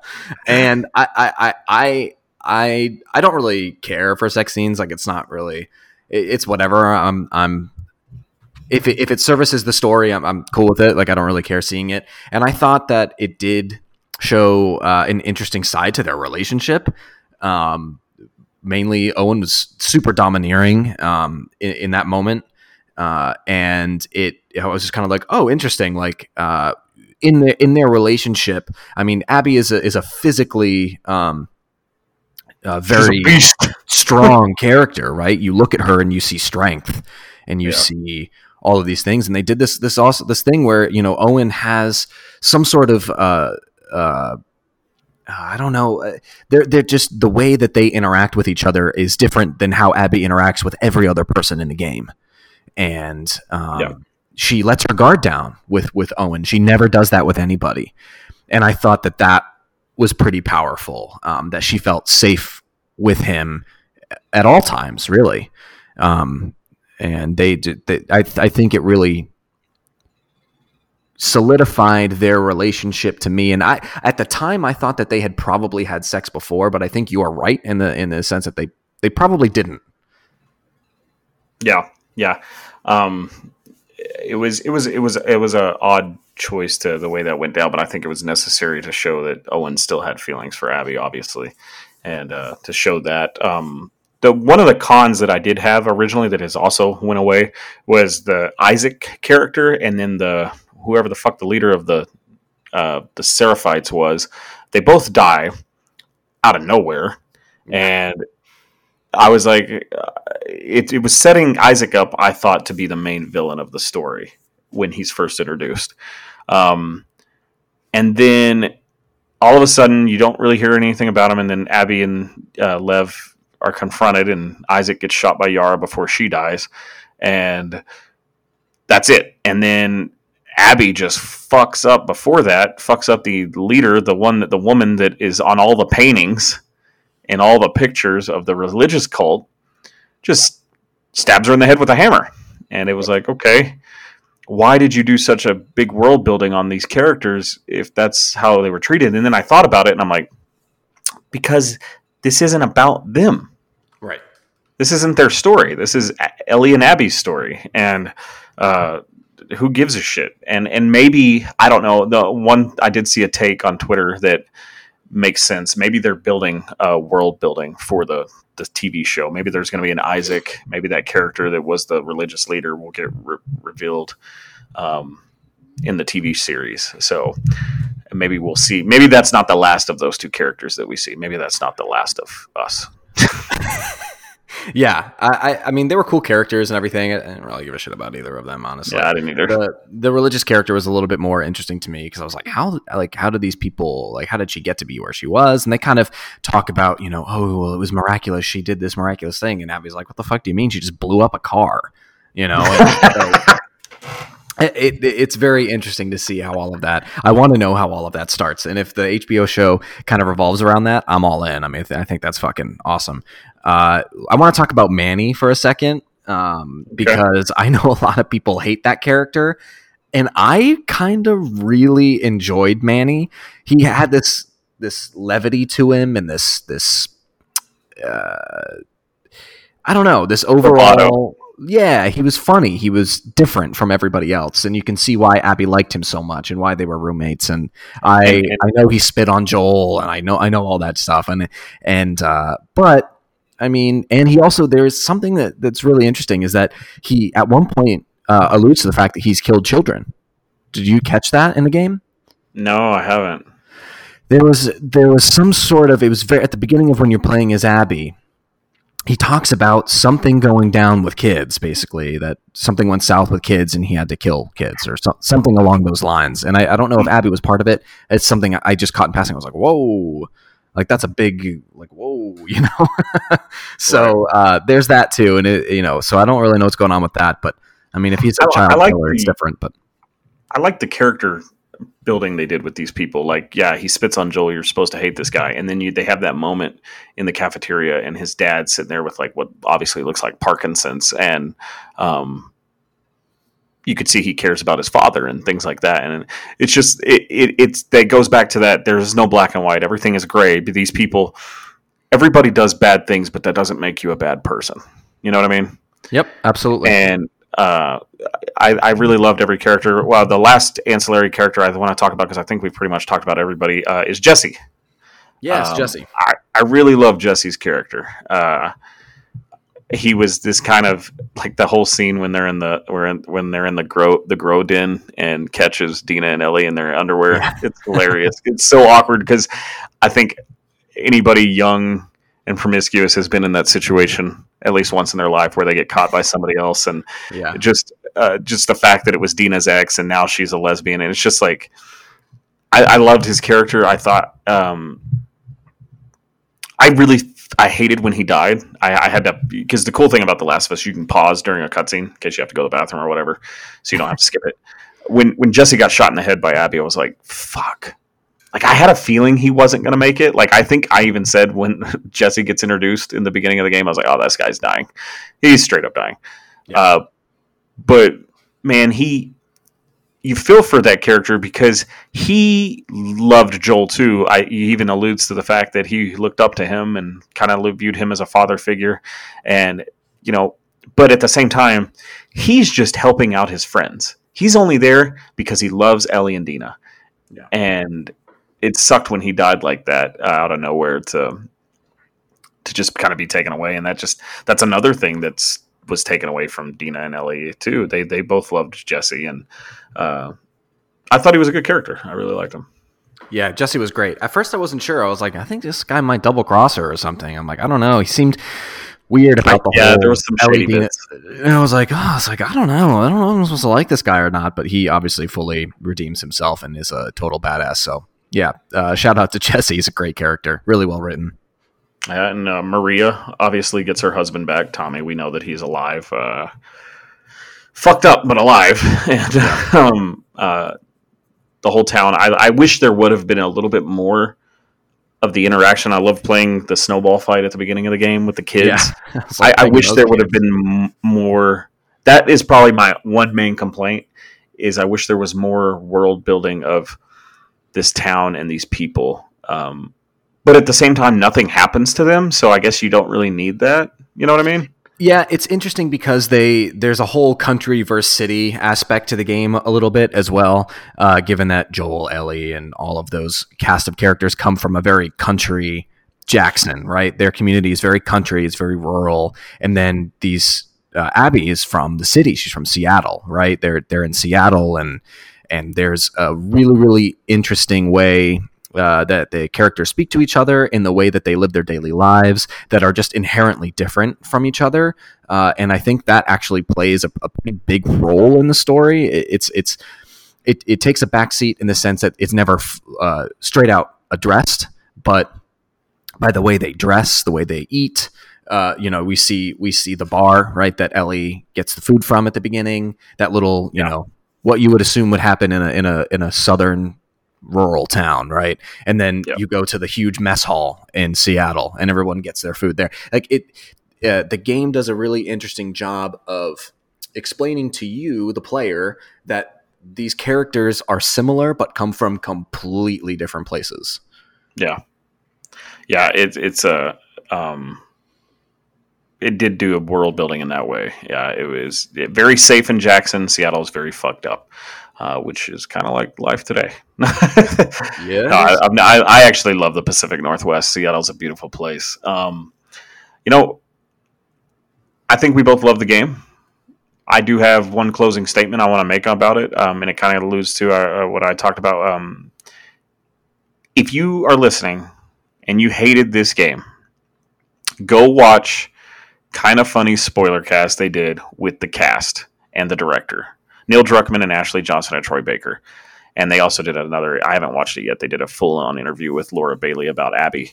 Um, but if you want some understanding, if you if you if this game just didn't resonate with you the way it did with me and Kevin, if you didn't like it, if you need I just I want you to go listen to what the people that made this, the people that were Ellie and Joel, and trust me, nobody cares more. You may think you love those characters, nobody loves those characters more than Ashley Johnson and Troy Baker. And if you need some validation for this game and the reasons why, just be open to it and listen to what they have to say. And my my thing I'd say to anybody that ever says that video games are stupid or unimportant, you know, have them play The Last of Us in The Last of Us Part 2 uh, or just show them the cutscenes and it is the closest thing to like I said a book that I think we'll ever get. I think video games, you know, Sony Santa Monica did it with God of War. Naughty Dog's done it with all the Uncharted's and the Last of Us series. Video games are art and they have an ability to have expression in them. And it is totally up to you. Like it, with any art, it is beauty is in the eyes of the beholder, and it is up to you to interpret these things.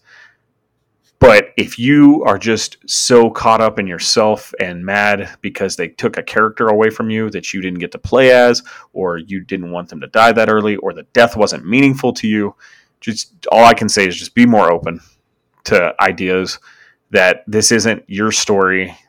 This isn't even Neil Druckmann probably didn't even want this to happen, but it had to happen. And that's how life is. Like you said, Naughty Dog doesn't give a fuck about your feelings, and neither does life.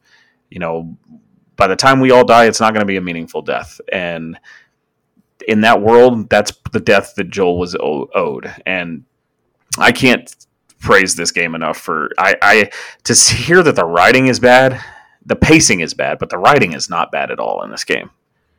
Yeah, I completely agree with you. And uh, that I, I want to talk about the uh, the games cast that that they did at Kind of Funny. It's the Kind of Funny games cast. You'll see it. It's a spoiler cast with Neil and and the cast, and um, it's it's really it's actually very very emotional hearing them talk about the characters, hearing them talk about the story, um, hearing uh, Ashley Johnson and Troy Baker talk about their relationship as human beings together as well, having met through this game, and uh, uh, it's if uh, coming from uh, like an actor standpoint, listening to their process and listening to um, the amount of collaboration that Neil and power that Neil gave them. A lot of actors don't necessarily have that much ownership over their characters. They don't sit down with the director and argue about what they would would and wouldn't say, or the writer, uh, writer director.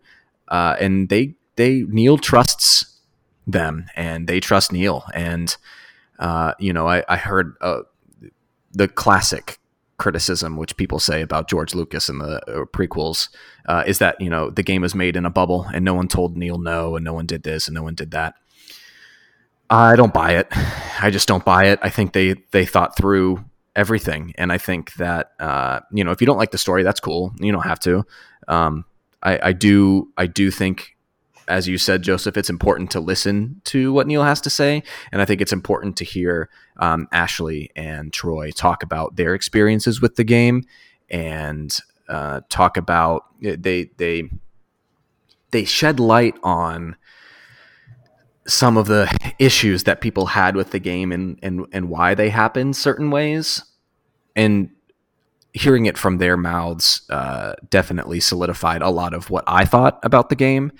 Um, they didn't necessarily change a, a, lot of the stuff I could see what Naughty Dog was doing, and, and and a lot of the podcast is them talking about the process and how they came to make those decisions, why Joel died the way he did, how all of that played out, and um, you know, Ashley Johnson talks about her uh, personal experience a little bit with loss, and um, it's just really good stuff. It's like yeah, really, if, really if, good stuff. If, if, I can't stress enough, if you were having issues with this game, if you did not like this game, go listen to that. Just give it a chance, listen to that, and then maybe it'll change your perspective. If it doesn't, cool. Then you're that's that's fine. Um, at least you uh, we're open to the idea of it. You know what I mean? Because that's the thing is like we didn't even make this, right? And you could criticize the maker of content, and that's that's totally fine. That's what criticism is for. But when you're just completely unaccepting to me, that's unacceptable. Um, so go give it a listen. Kind of funny games uh, over at YouTube with Greg Miller. Um, great, great, uh, great thoughts on that. I can't wait. To also, same time, I can't wait to see what uh, Colin and Chris uh, have to say on sacred symbols about it. I think Colin liked it. I think Chris didn't as much. Um, yep. But uh, you know, this is uh, for those listening to this podcast. This has been the Remote Gaming Podcast. Uh, we come to you each and every week uh, to bring you all the video game news that you need, and we try to deliver it in the best way possible. Tell your friends about it. Reach out to us at the Remote Gaming at Twitter, and then also uh, if you have any questions, anything you want to talk about The Last of Us to us, or any questions you want to have on the podcast, we'd be more than happy to read them. Reach out to us at remote gaming podcast at gmail.com. Um, or is it the? I already forgot our own. It's nope. It's just uh, remote gaming podcast at gmail.com. Yep. And um, reach out to us. Tell your friends about it. Tell us what you think of it. Um, we love The Last of Us. I think it ended great. Any any final thoughts, Kevin? Uh, play the game. Just play the game and um, and and enjoy it. It's it's a work of art. It's something that should be experienced.